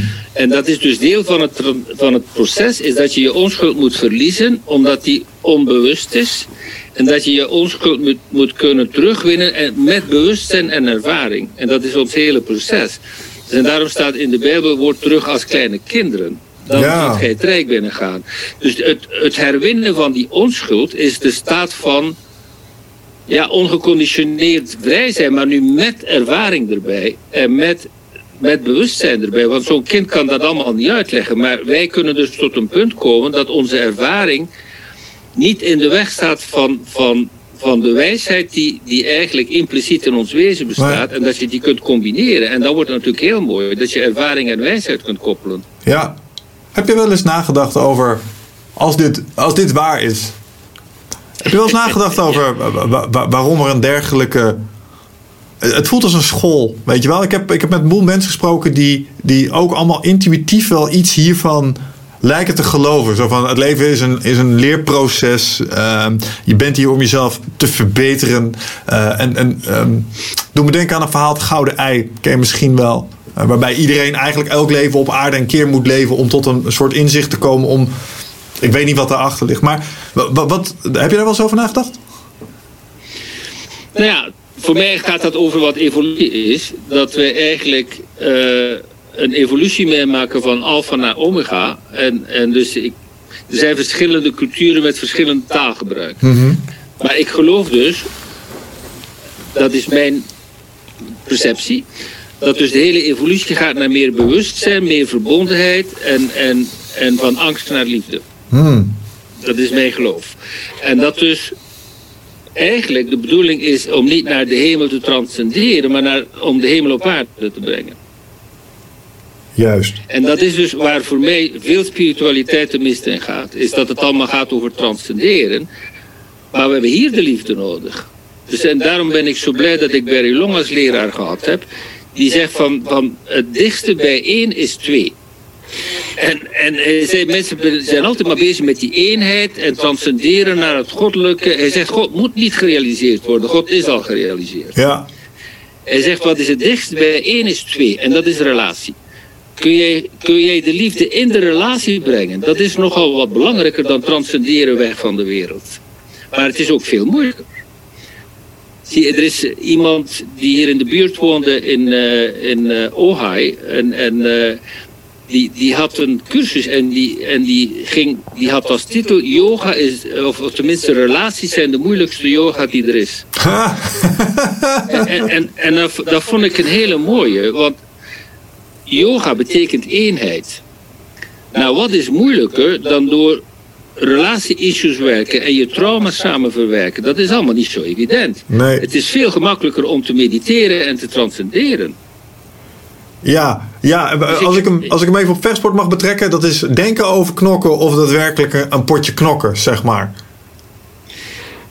Nou ja, ik weet niet of ik je kan volgen. Eh, misschien heb ik een stap overgeslagen. Dus... Nou, wat ik bedoel te zeggen is, uh, je, je kan uh, op je mat zitten mediteren over uh, hoe, hoe mooi het is om verlicht te zijn. Of je kan daadwerkelijk in een relatie de frictie ondergaan en daar ja. het toepassen van En de technieken daadwerkelijk ondergaan. En, en ik denk dat die, dat is veel pittiger, maar die leercurve is ook, ja, steiler. De, je leert meer, is wat ik probeer te zeggen. Inderdaad. Ik heb ooit een boek gelezen van een mevrouw. En die was twintig jaar in een ashram geweest in India. Ja, Licht en liefde. Ja? En op een keer, dus het is eigenlijk een artificiële omgeving. Bij een guru en allemaal licht en liefde en spiritueel afgezonderd van de wereld. ja, En op een keer kwam ze naar het westen terug. En was ze in no time haar staat van, van gelukzaligheid kwijt. Want ze kon niet omgaan met relaties. Ze werd, werd door alles geprikkeld. Ze had dus nooit haar transformatieproces doorgegaan. nee, En, en toen leerde ze Byron Katie kennen. Want vandaar ken ik het ook. Dus en bij Byron Katie moet je dus leren kijken naar hoe jouw gedachten jou in de hel houden. ja, En, en, en dat je dus eigenlijk door een transformatie dient te gaan in plaats van een transcendentie na te streven. En die transformatie is hard werk. ja, ja. Dan moet je dus naar je demonen kijken. Moet je kijken naar hoe je jezelf voor, voor, voor je ongelukkige gevoelens zorgt. En dat er wel triggers zijn buiten je, maar dat de oorzaak altijd in jezelf zit. ja. Dat vind ik echt En mooi. een van de belangrijkste dingen die je kunt leren is het verschil tussen een trigger en een oorzaak van een emotie. Jij kunt mij triggeren door iets te zeggen. Maar als ik zeg dat jij mij boos maakt, ben ik fout. Jij kunt mij niet boos maken. Ik kan mij laten boos maken door jou. Ja, Het zal gemakkelijker boos worden als ik veel opgekropte boosheid heb. En dat het. zit in mij. Omdat ik dat niet verwerkt heb, omdat ik niet vergeven heb, omdat ik vastzit in iets. Ja, het gaat allemaal om ownership. Dat vind ik er zo mooi aan. Ehm, het ligt allemaal bij. Ja, Ownership. Ja, en, en dat vind ik zo mooi aan Kofi eigenlijk. Dat hij zegt, het hele verhaal is to become responsible. Van reactief naar responsible. Responsibility is the ability to respond. Hmm. Ik reageer niet, ik kies een antwoord op basis van een waardesysteem wat niet in tegenspraak is met universele principes. Nou, dat is proactiviteit. ja, ja. En- En als ik nog even iets verder denk over dat, eh, wat je zei over mevrouw. eh, over, over Katie. Dat je eh, je gedachten jezelf klem houden in, in een eigen soort van ehm, hel. Als, je, als jij kijkt naar, jou, naar jouw dealen daarmee. Want ik neem aan, eh, niks menselijks is jou vreemd. Dus eh, jij zult ook gewoon nog eh, gedachten hebben die eh, emoties veroorzaken. Ben, ben jij beter geworden in ehm, de prikkel die het veroorzaakt geen effect laten hebben? Of ben jij beter geworden in iets wat, wat de Stoïcijnen, ehm, wat, wat, mij echt heel wat ik probeer, wat ik moeilijk vind, er gewoon niets van vinden? Want dat zijn twee verschillende dingen. Ja, ja. Nou ja, ik, ik heb die school eerst gevolgd. En ik ben ervan teruggekomen. En eh, eigenlijk mijn hele ommekeer is gekomen door Barry Long. dat, dat, dat Barry Long zei, je moet in je lijf komen, niet in je hoofd zitten. Ja, de Stoics doen het allemaal verstandelijk, is wat je zegt. Ja, dus dat hele verhaal dat eigenlijk je lijf veel meer je denken bepaalt dan omgekeerd. Mhm. Dus er zit ook een stukje nederigheid bij. Zo van, dat denken is nogal gemakkelijk arrogant. Ah, ja, ja, ja, ja, ja, ja, ja. Ik, ik ga het allemaal hier oplossen, weet je wel? Ja, Maar je, je instinct kan je zo overroelen. En, en dus wat ik geleerd heb, en dat is ook wat, wat ik onderwijs in mijn workshops die ik nu niet meer geef, in mijn online workshop komt dat nog, is dat je, je, grootste werk is eigenlijk jouw emotionele transformatie. Want als mijn lijf getransformeerd, dan wordt mijn denken rustig. ja. En dus, dus dan maak ik nog een zijstap. Dus Candace Pert ken je misschien, de, de Molecules of Emotion. Nee. Is dat bekend? Ja, dus Candace Pert heeft de opioid receptors ontdekt. Die heeft dus eigenlijk ja. ontdekt hoe neurotransmitters werken. Mhm. En dat, dat emoties dus ook een chemische kant hebben. Dus emoties hebben een energetische kant. Als ik boos ben, dat is energie. Ja, Maar het heeft ook een chemische kant. Stresshormonen en neurotransmitters enzovoort. Mhm. Nou, Candace Pert was dus degene die zei... Your body is your subconscious. En daarom zei ze, I call it the body mind. Je kan dat niet scheiden. ja. Dus jouw onbewuste mind zijn eigenlijk de berekeningen van jouw lichaam die te maken hebben met gevaar en overleven enzovoort. En dus wanneer jij dingen in je lijf wegstopt die niet verwerkt zijn, dan verstoren die de berekeningen. En Juist. dan ga je dus omwille van onverwerkte zaken foute beslissingen in het nu nemen. Dus je hele werk is eigenlijk in je lijf gaan en, en transformeren wat daar zit aan spanning en onverwerk- onverwerkte zaken. Ja, En dat is niet zo simpel. Ik, ik ben daar al heel lang mee bezig en ik ben nu bezig met hele diepe zaken. Nou, in, de, in de symboliek praat men erover dat je, dat je monsters en draken tegenkomt als je, als je naar binnen gaat. ja, ja zeker. Dus En- hoe- de, de meest pijnlijke zaken worden het beste afgeschermd. Dus het duurt een tijd eer je daarbij komt. Maar je moet het werk doen om zo diep te komen. Mhm. En dan kom je dus dingen tegen waarvan je bij God niet weet dat je ze meedraagt. Dus dat transformatie is iets heel anders dan transcendentie. Dat is eigenlijk wat, wat, ik, wat ik zo vaak naar de wereld wil roepen. Wat, dat, dat, al dat gezweef van spirituele theorieën. Totdat je, totdat je het hier transformeert in je lijf, ben je zo weer uit je balans. Ja. Wat ik, Als ik nog 100.000 triggers heb, dan mag ik mediteren wat ik wil. Ik ga toch weer getriggerd worden. Ja. Wat, ik, wat ik er mooi aan vind, is dat je het niet eens aards houdt. Het, het, het doet me denken aan, weet je, als je la- la- lang genoeg de afgrond in staart, dan, dan staart er vanzelf iets terug, zeg maar. En, en wat jij eigenlijk zegt is, je, je moet niet alleen terugkijken, je, je mag naar beneden gaan en je gaat gewoon even hallo zeggen. En daar zit het echte werk. Ja. En dat, dat vind ik mooi. Eh, Het is niet zo simpel. En daarom zeg ik altijd, transformatie begint met moed. Ja, De moed om te voelen, de moed om te kijken, de moed om niet weg te kijken, de moed om niet te projecteren op anderen. Maar te zien dat het proces in mij altijd begint.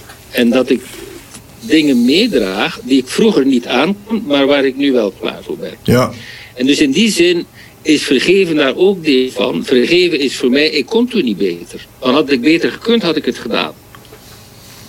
Weet je, ik kon als baby geen keuzes maken.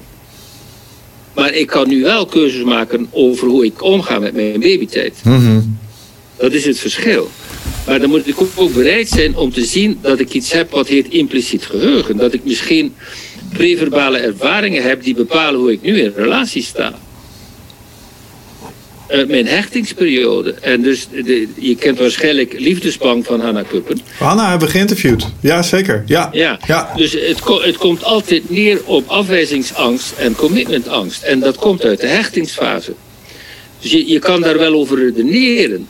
Maar als dat trauma in je lijf zit, en dat is dan complex trauma, en je leert niet dat trauma te helen, dan kom je daar met redeneren nooit uit. Nee, En dus ik, ik ben het eens met Pieter Levine, die zegt trauma is het meest onderschatte probleem van de mensheid.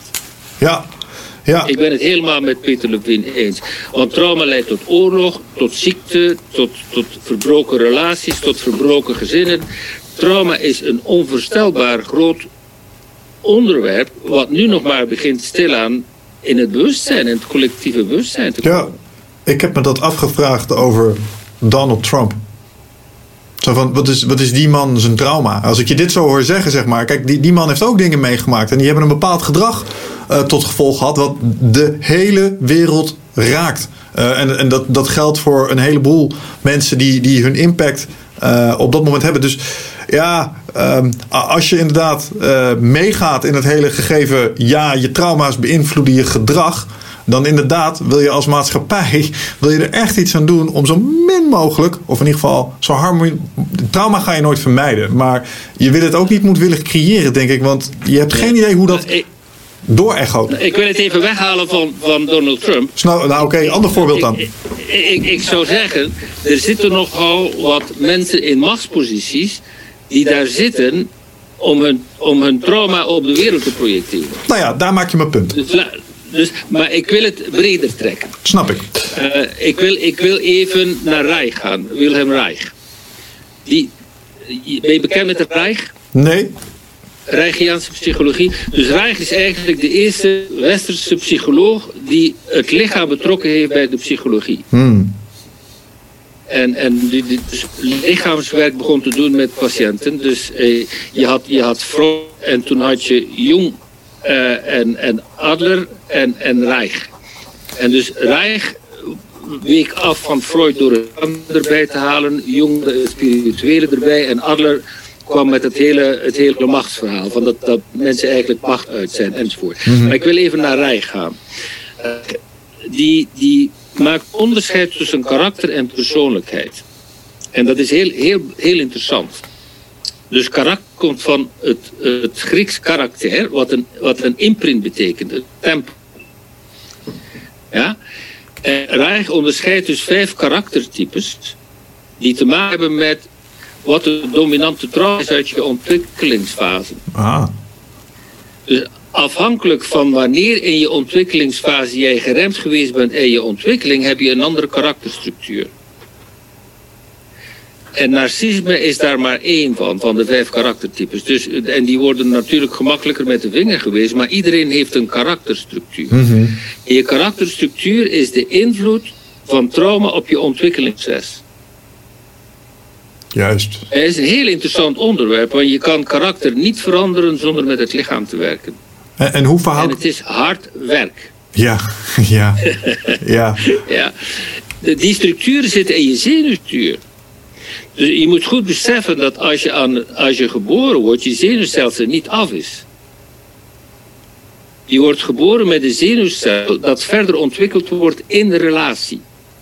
En als die relatie niet veilig is, dan bevat jouw zenuwstelsel evolutionaer onveiligheid. Ja. En dat moet je later herstellen door self-parenting. Door die veiligheid terug te herstellen. Want dat is allemaal niet zo simpel. Dus al die theorieën van je moet dat maar kunnen met, je, met, met, met mediteren en zo, nou vergeet het maar. Nee, nou, je gaf het zelf al aan. Uh, het is nogal een, uh, uh, nogal een reis die de, de, je innerlijke wereld in. Niet zonder enig emotioneel gevaar. Het is pijnlijk. En je had het er net iets over moed. En dat, dat vind ik wel interessant. Want nou, er zijn tijden geweest dat ik me echt wel angstig, bang, alles behalve moedig heb gevoeld. En ik kan me voorstellen ja. dat er misschien meer mensen zijn ja. uh, die, die, die ja, dat kennen en die dat nu naar luisteren. En als je dan kijkt naar um, jouw meest donkere momenten en, en momenten dat je moed nodig had. Um, hoe, hoe vond je die op dat moment? Wat, wat was op dat moment hetgene waarvan je dacht: oké, okay, ik vind het niet leuk, maar let's go. Dus waar, waar vond je de, de wil om het, om het aan te gaan? Ja, nou weet je wat, het is geen wil. En dat is dus, dat is dus we hebben zoveel woorden waar, waar een, hele, een hele betekenis en filosofie achter hangt. Dus ik wil, ik wil een paar stappen zetten. Eén is, ik wil het Engelse woord voor moed erbij halen, courage. Oké, okay, ja. Dus courage komt van het Latijn cor, wat hart betekent. Dus moed is van het hart, angst is van de hersenen. Ah. En dat is dus heel belangrijk om te weten dat je overlevingshersenen je in dat zwart brengen. En dat je het hart, het bewustzijn, het centrum nodig hebt om onderscheid te maken en om te leren zien dat gevaar was vroeger en dat is nu niet. Dat is bewustzijn. Ja? Maar je hersenen kunnen dat niet. Je hersenen kunnen geen onderscheid maken. Alleen het bewustzijn kan onderscheid maken. Dus het, het hele proces van transformatie is bewuster worden. Dat betekent meer jezelf worden, meer centrum. Dus je moet in je hart komen. Of je, anders, je kan dat niet vanuit je hoofd regelen. En je kan het ook niet vanuit de buik regelen. Dus instincten zijn heel belangrijk, maar die kunnen ook geen onderscheid maken. Dus het proces van leren door ervaring, dat is waardoor je dingen kunt die je daarvoor niet kon. Dus wij moeten van alles meemaken om te kunnen groeien. En mijn, mijn voornaamste leerpunt in mijn leven was toen ik 25 was. Of 24. Ja, 24. Toen ik 24 was, ging mijn beste vriend onverwacht dood. Hmm. Nou, dat was nogal een trauma. En ik moet je zeggen, ik ben daar jaren van in de war geweest. Ja. Omdat, omdat ik een implosie meemaak. Ik, ik had de avond tevoren, kerst, op kerst had ik de avond met hem doorgebracht. En s ochtends stond zijn weduwe aan mijn deur.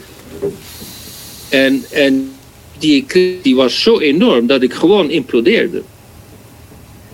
En dat heeft jaren geduurd om daaruit te komen. Maar wat er gebeurde is dat dat mijn hele opvoeding en verleden onderuit haalde.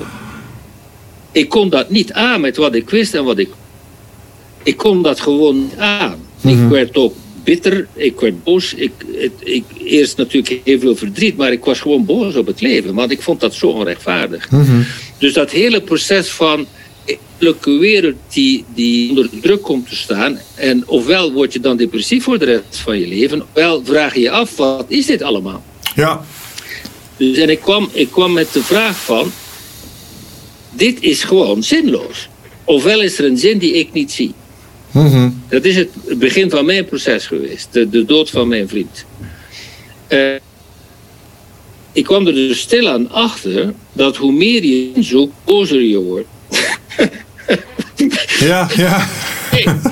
die zin is gewoon niet te vinden. Het is gewoon, hoe moet je in godsnaam uitleggen dat iemand sterft op zijn 25ste, een kind van heeft en de dag ervoor nog gezellig zat, zat te praten. Hoe moet je daar nu in godsnaam vinden? Ja. En van het een kwam het andere en uiteindelijk kwam ik bij de cursus in wonderen terecht. Op, in die tijd. Dus ik heb nog wat andere meegemaakt toen ook, maar ik kwam bij de cursus in wonderen terecht. En daar staat dus in, het leven heeft geen zin, behalve de zin die jij eraan geeft. Mhm. En later heb ik dan Victor Frankl gelezen over de zin van bestaan. Dat was ook een van de grote omkeermomenten in mijn leven. Dus, eh, dat is, ik denk iedereen zou het lezen, dat, dat, de zin van het bestaan van Victor Frankl. Ken je dat? Nee, maar ik ga het nu op de leeslijst zetten zo dadelijk, ja. Ja, dus het is een klein boekje, maar het, het, het is dus echt ja, onvoorstelbaar indringend. Want Victor Frankl was een Joodse psychiater die in de kampen zat. Oh, ja. En wat, wat hij meemaakte waren dus zeer extreme omstandigheden. En hij had dus eigenlijk een soort studiemateriaal wat je niet wenst, maar hij zat daar middenin. En hij observeerde dus hoe mensen onderuit gingen of niet onderuit gingen in zeer extreme omstandigheden. Ja. En hij zei, er waren mensen die vrij snel doodgingen. Er waren mensen die heel lang leefden, zolang ze hoop hadden. En de zin van hun leven was, ik ga kinderen nog terugzien. Ik ga hier nog uitkomen. Ik ga teruggaan naar mijn huis enzovoort. En hij zei, op het moment dat ze bijvoorbeeld een bericht kregen dat een, iemand waar zij op rekenden om terug te zien dat hij dood was. Hij zei toen mensen emotioneel stierven, waren binnen een aantal weken waren ze dood. Ja. Dus en toen is hij dus begonnen met die hele zingevingspsychologie. Dat heet logotherapie. Logos ja. therapie. De therapie van de zingeving. En hij zei, je kan dus echt sterven om geen gevoel van zingeving hebben. Je kan gewoon dood zijn en nog met een lichaam rondlopen. Dus de hele kwestie is, in welke mate ben jij in staat om zin te geven aan wat je doet? Want die zin is daar niet. Nee. Die zin moet jij geven door jouw scheppingsdaden. Door er iets van te maken. Ja. En dat is dus voor mij eigenlijk een belangrijk keerpunt geweest. Dat ik in de zinloosheid zat. Ik was depressief, ik was boos. Ik, ik, had gewoon, ja, ik was gewoon niet prettig om bij te zijn. Bitter. Echt bitter, ja. Ja. En bitterheid is eigenlijk het gevolg van een boosheid die je niet verwerkt. Dan word je dus gewoon bitter. En dep- depressie kan heel vaak boosheid bevatten en bitterheid worden. Ik was echt een bitter mens geworden. Hmm. En dus toen, toen ik door Frankel las over die mensen gingen, hij zei de mensen die overleefden eh, waren de mensen die in staat waren om anderen te helpen. En die het beetje brood dat ze hadden nog deelden met anderen. Ja. Dat waren mensen met een ongelooflijke innerlijke kracht. En dat waren de mensen die, die troost brachten in de kampen.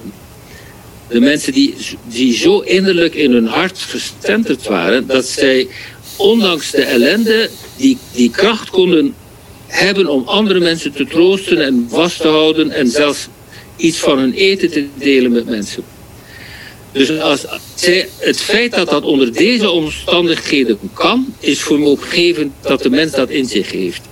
Ja. Hij, hij keek dus naar de mensen die onderuit gingen. Hij keek naar de mensen die konden. Hij zei, je moet eens kijken wat de geest eigenlijk kan, de menselijke geest. Of de geest, als je het Ja. de spirit noemen. En hij zei, de hele kwestie is dus, hoe kun je spirit laten werken? Hoe kun je, hoe kun je scheppend in het leven staan? En, en daar krijg je de zingeving van. Dus wij zijn eigenlijk niet de schepper, maar wij zijn medescheppers. En dat is een belangrijk onderscheid, want er is nogal wat arrogantie in ook die hele New Age wereld van ik ben de schepper van mijn leven, vergeet dat, maar je bent de medeschepper van je leven. Hmm. Dus de hele kwestie is zoals Napoleon Hill zegt, om te leren samenwerken met de oneindige intelligentie, met de intuïtie, met de inspiratie. Het is niet omdat ik inspiratie heb dat ik er ook naar handel, dat is mijn stuk. Dat is mijn verantwoordelijkheid. Ja, ja, Dus ja, ik ja. kan een idee hebben, maar om het uit te voeren moet ik weerstand overwinnen. Moet ik uit mijn luiheid komen, moet ik mijn gewoontes veranderen. Dat is mijn deel. En dat kan niet zonder proactief te worden. Nee. Als ik mijn emoties en patronen de leiding geef, dan, dan maak ik geen keuzes die te maken hebben met bouwen. Met geven, met moeite doen, met geven zonder iets terug te verwachten enzovoort. Nee.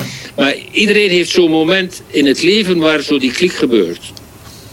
En vaak heeft het te maken met een ontmoeting met iemand.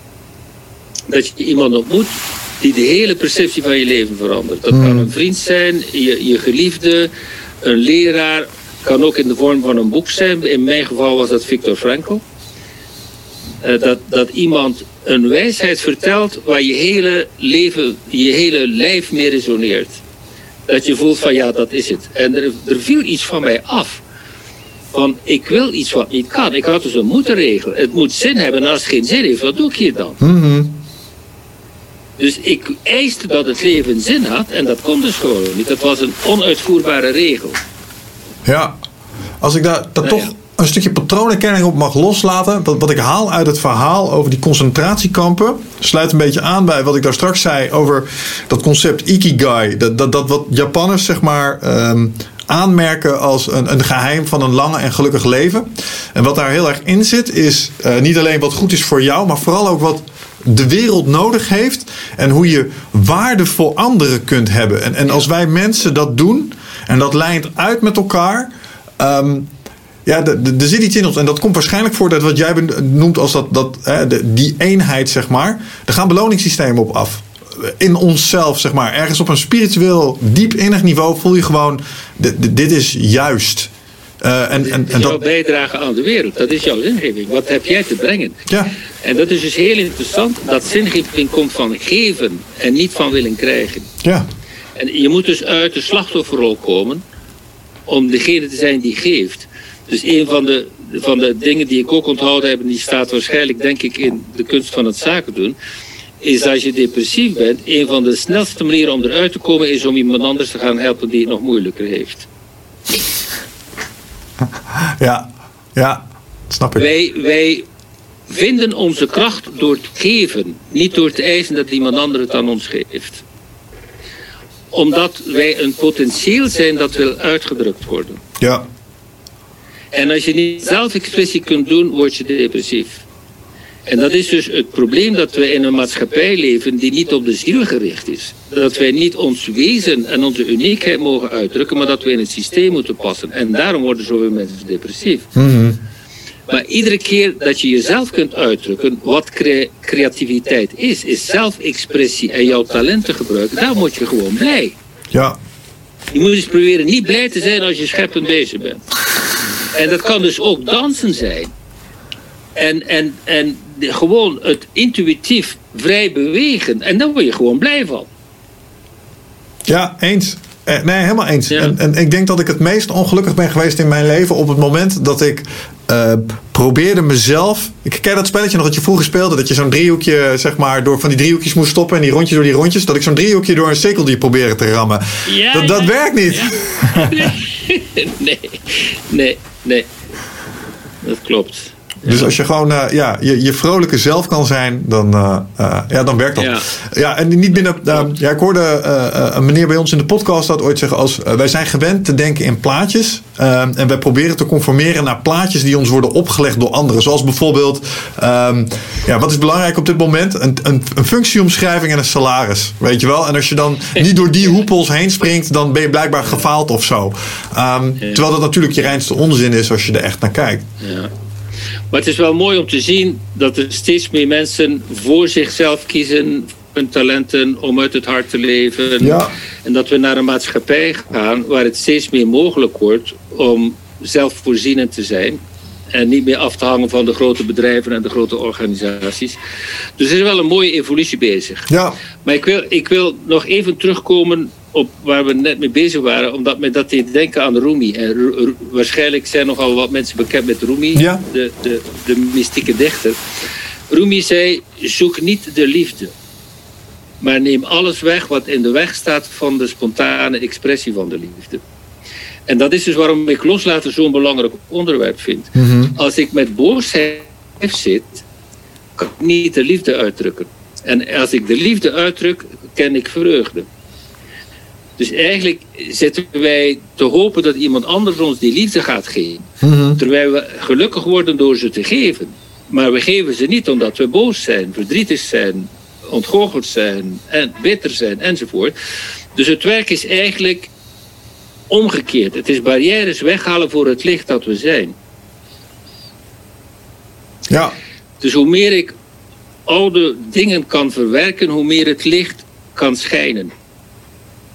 En de hele bedoeling is dat wij ons licht naar de wereld brengen. En dat de wereld moet verlicht worden door de mensen die het werk gedaan hebben. En die, en die kunnen liefde en brengen en mededogen. En die kunnen vergeven enzovoort. En dat leer je niet op school. Maar dat, dat komt nog wel. We gaan, nog, ik, we gaan toch naar een, naar een verlichte beschaving op een of andere manier. Dus ik ben ondanks alles wat nu in de wereld gebeurt, blijf ik optimistisch dat we in een overgang zitten naar een tijdperk van licht en een tijdperk van, van het hart en een tijdperk van dat macht vervangen wordt door kracht. ja. Ik blijf dat gewoon geloven. Ik vind het heel fijn om dat te horen. Ehm, eh, ik blijf dat ook geloven, hoewel ik soms moeite heb de laatste tijd met dat geloof manifest te houden aan de voorkant. Ik denk echt dat wij als mensen echt fantastische dingen kunnen. Eh, alleen we zijn een stap voorwaarts aan het maken. En elke stap voorwaarts gaat gepaard met een moment van onbalans. En dat is soms ongemakkelijk en pijnlijk. En daar zitten we nu in. Maar ik, ik denk nog steeds dat we aan de andere kant eh, met iets moois eh, tevoorschijn Ja. kunnen komen. We gaan er anders uitkomen. Dat- dat- Maar daarom helpt het ook om een context te hebben en om naar wijsheidstradities te luisteren. Dat je niet alles alleen moet bedenken. Ja. Dus en in de, in de, de perceptie van de yugas, de, de lange tijdperken, komen we uit een tijdperk van duisternis en begint een tijdperk van licht. Noem het Aquarius-tijdperk of wat je wil. Dat heet in het oosten niet Aquarius-tijdperk. Maar we- wanneer een nieuw tijdperk aankomt, kan niets dat tegenhouden. En dat is waarom ik mijn moed niet verlies. Want als je naar de nieuwsberichten kijkt, is het ontmoedigend. Maar als je weet dat het oude moet vallen om het nieuwe mogelijk te maken, dan, nou, dan wil ik graag dat oude zien vallen. Dat is, eh, de rups moet sterven om de vlinder te laten geboren worden. Nou ja, de rups is aan het sterven. We zitten in de kokonfase. Ja, Dat is hem. Ja, de- want, want een rups kan je rups leren vliegen, nou alleen als hij transformeert. Ik bedoel, uh, en dat is een proces. En dat is het punt. En wij gaan nu door een collectieve transformatie en daar zijn geboortepijnen bij. Dus Ja. het, het is het, het verliezen van zekerheden. En voor veel mensen, of voor weinig mensen dan, is het verlies van machtsposities en van, van eh, ja, mensen die eigenlijk gedreven worden door, door hebzucht en macht enzovoort, die, die ook vechten om dat te houden. Ja, Maar je kan een nieuwe tijd niet tegenhouden. Dus als, als je kijkt naar de tijdperken die wij kennen, industrietijdperk gevolgd door informatietijdperk. eh, Toen, toen het industrietijdperk kwam, waren mensen boos op de treinen. En op de stoommachine. Ja, dat dat van de duivel was. Weet je wel, maar dat- dat hou je dus niet tegen. De treinen zijn er gekomen. Mensen gooiden met, met aardappelen naar, naar de treinen, weet je wel. De, en, dus je kan een nieuw tijdperk niet tegenhouden. En dan komt het informatietijdperk. En wij zijn nu naar de volgende fase aan het gaan. Van informatietijdperk naar transformatietijdperk. Door informatie zijn steeds meer mensen aan het wakker worden. Ja. En je kan informatie vinden online die je vroeger alleen in een, in een esoterische genootschap kon vinden. Dus we hebben zoveel toegang tot, tot kennis, tot wijsheid, tot tradities enzovoort. Door alleen maar je computer aan te zetten. Stel je eens voor. Dus het informatietijdperk maakt het transformatie- transformatietijdperk mogelijk, maar kan ook heel verwarrend zijn. Maar je moet in die jungle van informatie vinden wat is nu waar. ja, Dan is het zo belangrijk dat je naar je lijf leest luisteren. Dat je je buik laat meedoen. Want het is heel moeilijk om te weten wat waar is. De- je hebt wolven in schaapskleren en omgekeerd. En je hebt dingen die zo mooi worden voorgesteld, maar ze bevatten druppeltjes strychnine en je bent dood. Ja. Weet je? interessant. Eh, ik ben wel even benieuwd hoe je daar, hoe je daar tegenaan kijkt. Als je zegt, eh, we, we gaan naar een nieuw tijdperk, meer verlichting, eh, informatietijdperk faciliteert dat ontzettend. Dat, dat geloof ik. Maar dan kom je wel op het stukje technologie. En, en als ik de toekomst in projecteer, dan, dan zal onze relatie met technologie onmiskenbaar waarschijnlijk intensificeren. Ehm, Ja. Maar ik hoor jou ook aan de ene kant zeggen, als we het echt beter willen doen, zullen we terug moeten naar dat hart. En- Ja. En ik denk dat, dat technologie eh, ons iets meer richting ons hoofd drukt of zo. Ik weet niet hoe jij dat ziet. Ja, dat hoeft niet. Dus het hele punt is, ik, ik, neem, ik neem heel vaak het voorbeeld van, van een bistouri. Dat is het chirurgmes. Zie, met een chirurgmes kun je iemand doodmaken en iemands leven redden. Ja, oké, check. Het mes, Ja. het mes is daar niet verantwoordelijk voor. En hetzelfde is waar voor technologie. Dankzij technologie kunnen wij de hemel op aarde helpen maken. Of we kunnen er een hel van maken met een, met een surveillance society met total control. ja. Dus de hele kwestie is, wat doen we met die technologie en, en wie zit aan het roer? Je kan van technologie maken wat er in China gebeurt, of je kan van technologie iets maken waardoor iedereen zijn droom kan nastreven. Ja, ja, ja, ja. Dus technologie is niet het punt, het waardesysteem is het punt. En dus als je, als je naar mijn boek van, van de kunst van het zaken door refereert, er staat een lijst in van principes. En dan zeg ik op een bepaald moment, de samenvatting van al die principes is de liefde. Je, kan, je, je neemt respect, je neemt verbondenheid. Dat zijn allemaal kosmische principes, maar die komen allemaal neer op de liefde en op het hart. Mhm. Dus waar het op neerkomt is dat wij naar een maatschappij van het hart gaan, waar de overlevingsinstincten niet meer dominant zijn en, en niet het rationele koude denken, maar dat wij die twee kunnen samenbrengen in het hart.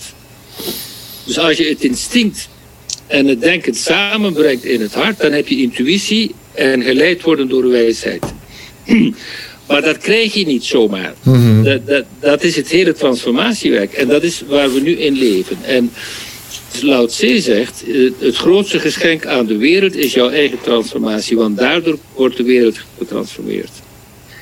En je kan dus wel zeggen van, er moet iets gebeuren. De, de hele vraag is, wat kan ik doen? En mijn eigen transformatie is niet onbelangrijk. Want ik ben het geheel. Ja. Ik ben mijn stuk in het geheel. Ja. Maar dat, dat vind ik bemoedigend ergens. Want ik, ik denk dat ehm, mensen, eh, als ze nu naar de wereld kijken, denken ze ook: Jezus Christus, waar moet ik beginnen? Ik bedoel, wat kan ik doen hier? Druppel gloeiende plaat, weet je wel, dat verhaal. Ja, ja, Ehm, ja. maar, maar wat ik jou eigenlijk hoor zeggen is dat als we met z'n allen individueel de keuze maken om die transformatie in te zetten, zijn we met z'n allen ook deel van de oplossing. Met andere woorden, als we, als we het vanuit allemaal individueel vanuit liefde zouden gaan benaderen. Eh, en dan is natuurlijk de vraag hoe zorg je dat zoveel mogelijk mensen dat gaan doen. Ehm, want dat, dat is een ander vraagstuk natuurlijk. Maar, maar dan kan die transformatie, dus hoe we dat eh, scalpel gaan inzetten, ehm, zal sterk daardoor bepaald worden, is wat je zegt. Ja.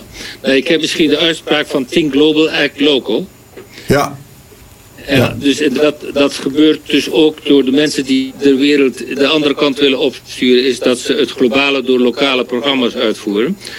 Maar dat even aan de. Ik wil terugkomen naar het Taoïsme. Ik, ik ben een, een, ook nogal een Taoïst, van, omdat dat te maken heeft met luisteren naar de natuur. ja, En in het Taoïsme zegt men: als er vrede in het hart, zal er vrede zijn in het gezin. Als er vrede is in het gezin, zal er vrede zijn in de buurt. Als er vrede is in de buurt, zal er vrede zijn in de stad. Als er vrede is in de stad, zal er vrede zijn in het land. Als er vrede is in het land, zal er vrede zijn in de wereld. ja, En dat is dus het hele punt, is dat het van binnen naar buiten ontplooiing is. En dat het in ons begint. Zie, en, en daarom is het, de moeilijkste oefening is vaak vlakbij, onder je dus ja, je eigen relatie, je eigen omgeving, je werkomgeving, je team. En daar zitten de mensen die je irriteren. Dus kunnen omgaan met je irritaties, dat zorgt ervoor dat jij een kanaal wordt waardoor dit op aarde kan komen. Want die gaat niet op een andere manier komen dan door de mensen die een hart open hebben. nee. En, en als ik hem dan helemaal doorvertaal, en ik probeer alles wat je me vandaag hebt meegegeven eh, in het juiste perspectief te plaatsen, dan, dan is die betere toekomst dus eigenlijk één op één verbonden aan ons vermogen om de moed te vinden om ons trauma onder ogen te komen. Want als we liefde willen geven, moeten we die blokkades gaan oplossen. En die komen voort vanuit je trauma's. In welke mate, zegt, zegt Rumi, kan ik een fluit worden waar het leven kan op spelen? Juist, dat is een mooie. In welke mate kan ik een, de rietstengel worden die een fluit wordt waar het leven kan het lied doorspelen? Ja, In welke mate kan het creatieve scheppende leven door mij heen komen? En dat is in je, eerst in je eigen omgeving. En dat, dat is allemaal niet zo simpel. Want je krijgt natuurlijk de weerstand die jij nodig hebt om te groeien. De mensen die in je leven komen, zijn vaak mensen die je irriteren. En, en het, dat zijn de mensen die je helpen om te vinden waar jij heling nodig hebt. De mensen Ja. die je irriteren, raken jouw trauma's. ja, en daar moet je ze eigenlijk dankbaar voor zijn. Ja, en op het moment dat je geïrriteerd bent, kun je dat niet. Maar je kan wel afstand nemen en, en zien dat je dankzij een ervaring die je pijnlijk vond, eh, iets verworven hebt dat je nooit op een andere manier had kunnen krijgen. Ja, ja. En, en daarom zegt Rumi, het licht komt via de wonden. Het genezen van de verwondingen brengt het licht op aarde. En, en mensen die heel veel hebben meegemaakt en die dat hebben verwerkt, die stralen dat uit. ja. Je weet, je weet vaak dat als je bij oudere mensen komt die heel veel hebben meegemaakt, die dat verwerkt hebben, die hebben zoiets. Je kan het niet benoemen, maar je weet dat het er is. Ja, En dat hoeven niet geleerde mensen te zijn. Het is de, de schoonheid, de, de, ja, het feit dat je het leven hebt omarmd en dat je dingen verwerkt hebt en dat je er gewoon kan zijn. Ja, dat, nou, dat leer je niet op school. Hè? nee. Is, eh, Ik, ik spot die mensen altijd aan hun vermogen om. Tenminste, ik denk dat ik begrijp wat je bedoelt. En ik denk dat je ze kunt herkennen aan de manier waarom ze om alles kunnen lachen. Ja. Die, die, die, lijken eh, dingen niet meer zo serieus te nemen. Vooral zichzelf niet. En dat is, daar heb ik nog wel eens last van. Maar dat, dat lijkt me zo bevrijdend om je non-stop zo te kunnen voelen. Ja, maar kijk eens weer, Michel, dat in relativeren het woord relatie weer zit. Ja. Het is door in verbinding te komen dat we onszelf vinden. En relativeren betekent dat je het aan een grotere context kunt koppelen. En dan neem je jezelf niet meer zo serieus. Ik heb misschien dat plaatje zo van dat je het hele universum toont. En dan zo'n pijltje dat zegt, you are here. Ja, ja, ja, ja, ja. Eh, je kent hem vast. De Pale Blue Dot van, eh, van Sagan. Eh, vind ik een hele relativerende en tegelijkertijd een hele spannende foto. Ehm, Ja, het is zo ongelooflijk dat wij zo klein zijn en zoveel vermogen hebben. Omdat dat geheel door ons kan komen als, als wij niet meer vechten met het leven. ja, ja. Ik vind Ja. in, in dat opzicht menselijke intelligentie, als ik kijk naar het universum. Ik ben zo benieuwd of er nog ander buitenaards leven is. Want we zijn in dat opzicht. We zijn, als, ik kijk, als ik ons vergelijk met de rest op deze eh, p- planeet. Zit iets heel bijzonders in ons. Eh, en en ik, ik kan bijna niet ehm, verkroppen dat dat alleen maar een bijproduct is van biologie. Dat kan niet. Nee. Intuïtief, denk ik dan. Dus, eh, Nee, nee eh, als, je, als je echt je ogen open doet, dan zie je dat er een intelligentie is. Het maakt niet uit hoe je dat noemt, maar er is een intelligentie in de natuur. ja, Ja. Dat, dat, dat, dat besef begint te gloren, maar ik vind het soms ook een beetje. Een, nou, eng is niet het juiste woord. Een ontzag is het meer. Als dit klopt, Ja. dan, dan ontstaat er een soort ontzag. En dat is. Ja. awe is het. Is denk Awe, ik. die ja. awe. Ja. ja, maar weet je, dat zit in kleine kinderen. Kleine kinderen kunnen nog verwonderd zijn. Mhm. En naarmate je bitterer wordt, kun je niet meer verwonderd zijn. En, Ja. en in verwondering zit ook weer het woord wonde. Het is al heel interessant hoe al die dingen in de taal zitten. En. Dat, dat, je, dat je de verwondering herwint door de wonders te genezen. Ja, Dat via de wonders het licht komt, waardoor je weer het wonder van het leven kunt zien. Het, het is een soort cirkel. En daarom, het heet de reis van de held. En het is een cirkel. Je Ja. begint en je gaat door die twaalf fasen van de reis van de held. En het laatste stuk is het moeilijkste, de terugkeer met het elixier.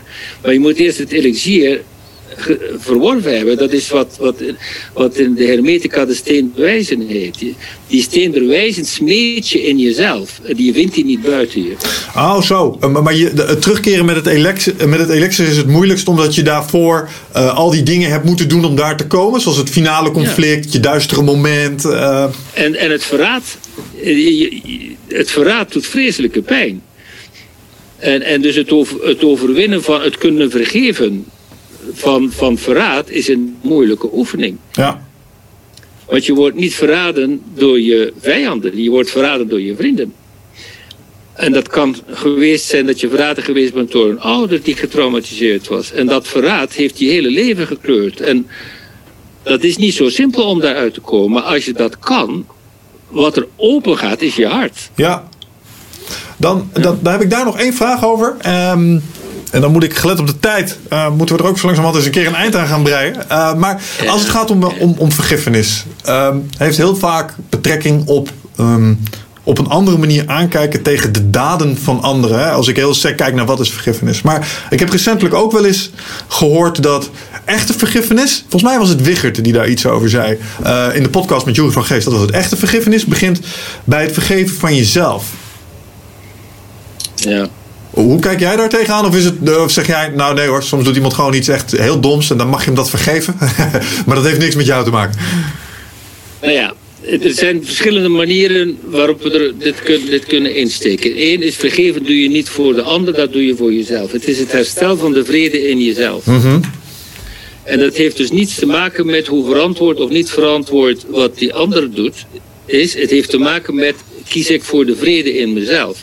Dus als ik boos blijf, dat betekent dat ik niet vergeven heb, maar dan leid ik onder mijn boosheid. Ja, Dus en dan wil ik even uh, Byron Katie erbij halen. Die zei, stel je eens voor, je, je hebt een broer of een zus en die heeft je een klap in je gezicht.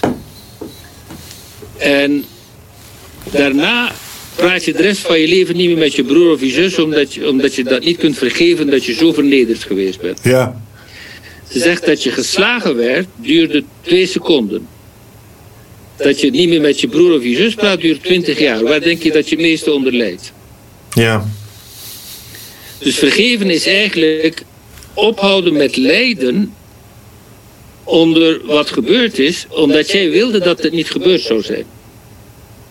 Eh, eh, Ergens heb ik het gevoel dat je me iets zegt, pennywise, pound foolish. Zeg, zo van, eh, zo, het is vaak een hele kleine aanleiding waar heel veel lijden aan vastzit. Dus wees nou niet zo zuur op dat Nou ja. ene kleine ding. Want de 20 jaar lijden staat niet in, in, de, in verhouding tot de ene ja. tik, zeg maar. Ja, maar nu kunnen mensen zeggen, ja, maar mijn broer die heeft mij niet een klap gegeven. Mijn broer die heeft mij verkracht als kind. Ja, oké. Dat is iets heel anders. Dus daarom wil ik naar de volgende stap gaan. Vergeven kan niet zonder een helingsproces als er heftige dingen gebeurd zijn. En dat is dus wat in het laatste hoofdstuk van mijn, van mijn boek Minder moeten, meer flauw staat. Vergeven doe je met je hele lijf, niet met je hoofd. Ja. En als er pijn nog zit in je lijf en je hebt die niet kunnen verwerken en genezen, dan kun je niet echt vergeven. Vergeven doe je met je hele lijf. En dat kan dus betekenen dat je een hoop te verwerken hebt voor je dat kunt. En dat kun je, dat kun je parallel zetten met, met uh, de fase van Elisabeth Kubler over rouwen. Dat, dat het hele proces van vergeven uiteindelijk uitkomt in acceptatie. Maar als je de boosheid onderdrukt, kom je nooit tot acceptatie. Mhm. Dus ik kan niet vergeven als ik mijn boosheid niet toelaat. Dus als ik aangerand geweest ben en, en ik ben daar niet boos over, dan zit ik in de bevriezing. Ja, precies. Dan zit ik in dat trauma vast. En op het moment dat die boosheid eruit kan komen, dan kan ik helen. Ja. Ja. Ben jij bekend Dus met... die- Oh, sorry. Sorry, wat wil je zeggen? Ja, dus die verschillende fasen van de rouwverwerking, die horen bij het kunnen vergeven van hele moeilijke zaken. Ja. Ja, wat, wat, wat ik wilde vragen in het verlengde hiervan is... Ben jij bekend met eh rolfing? Heb je daar wel eens van gehoord? Ja. De- de- de- ik, moet hier, ik moet daaraan denken, omdat dat eh, spanningen, eh, trauma's worden opgeslagen in spierstructuren. En middels release van die spierstructuren wordt het trauma dan ook. Het, Ge- bin- het is vooral het bindweefsel. We kunnen op een andere keer een keer over trauma praten. Ik ben er al tien jaar mee bezig. ja, leuk. Ja. Twee boekenkasten vol met boeken over trauma. En ik heb heel veel traumatherapie gehad, lichaamswerk, rolfing. eh, het is ongelooflijk wat de betekenis van het bindweefsel is.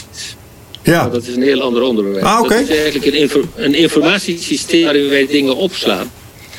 En waar je niet bij komt zonder met het lichaam te werken. Dat kun je niet hier oplossen. Nee, nee. Dat is voor een andere keer. Ja, ik wou net zeggen, want eh, dat is, eh, als ik me niet vergis, ook eh, het, het onderwerp voor je volgende boek. Klopt dat?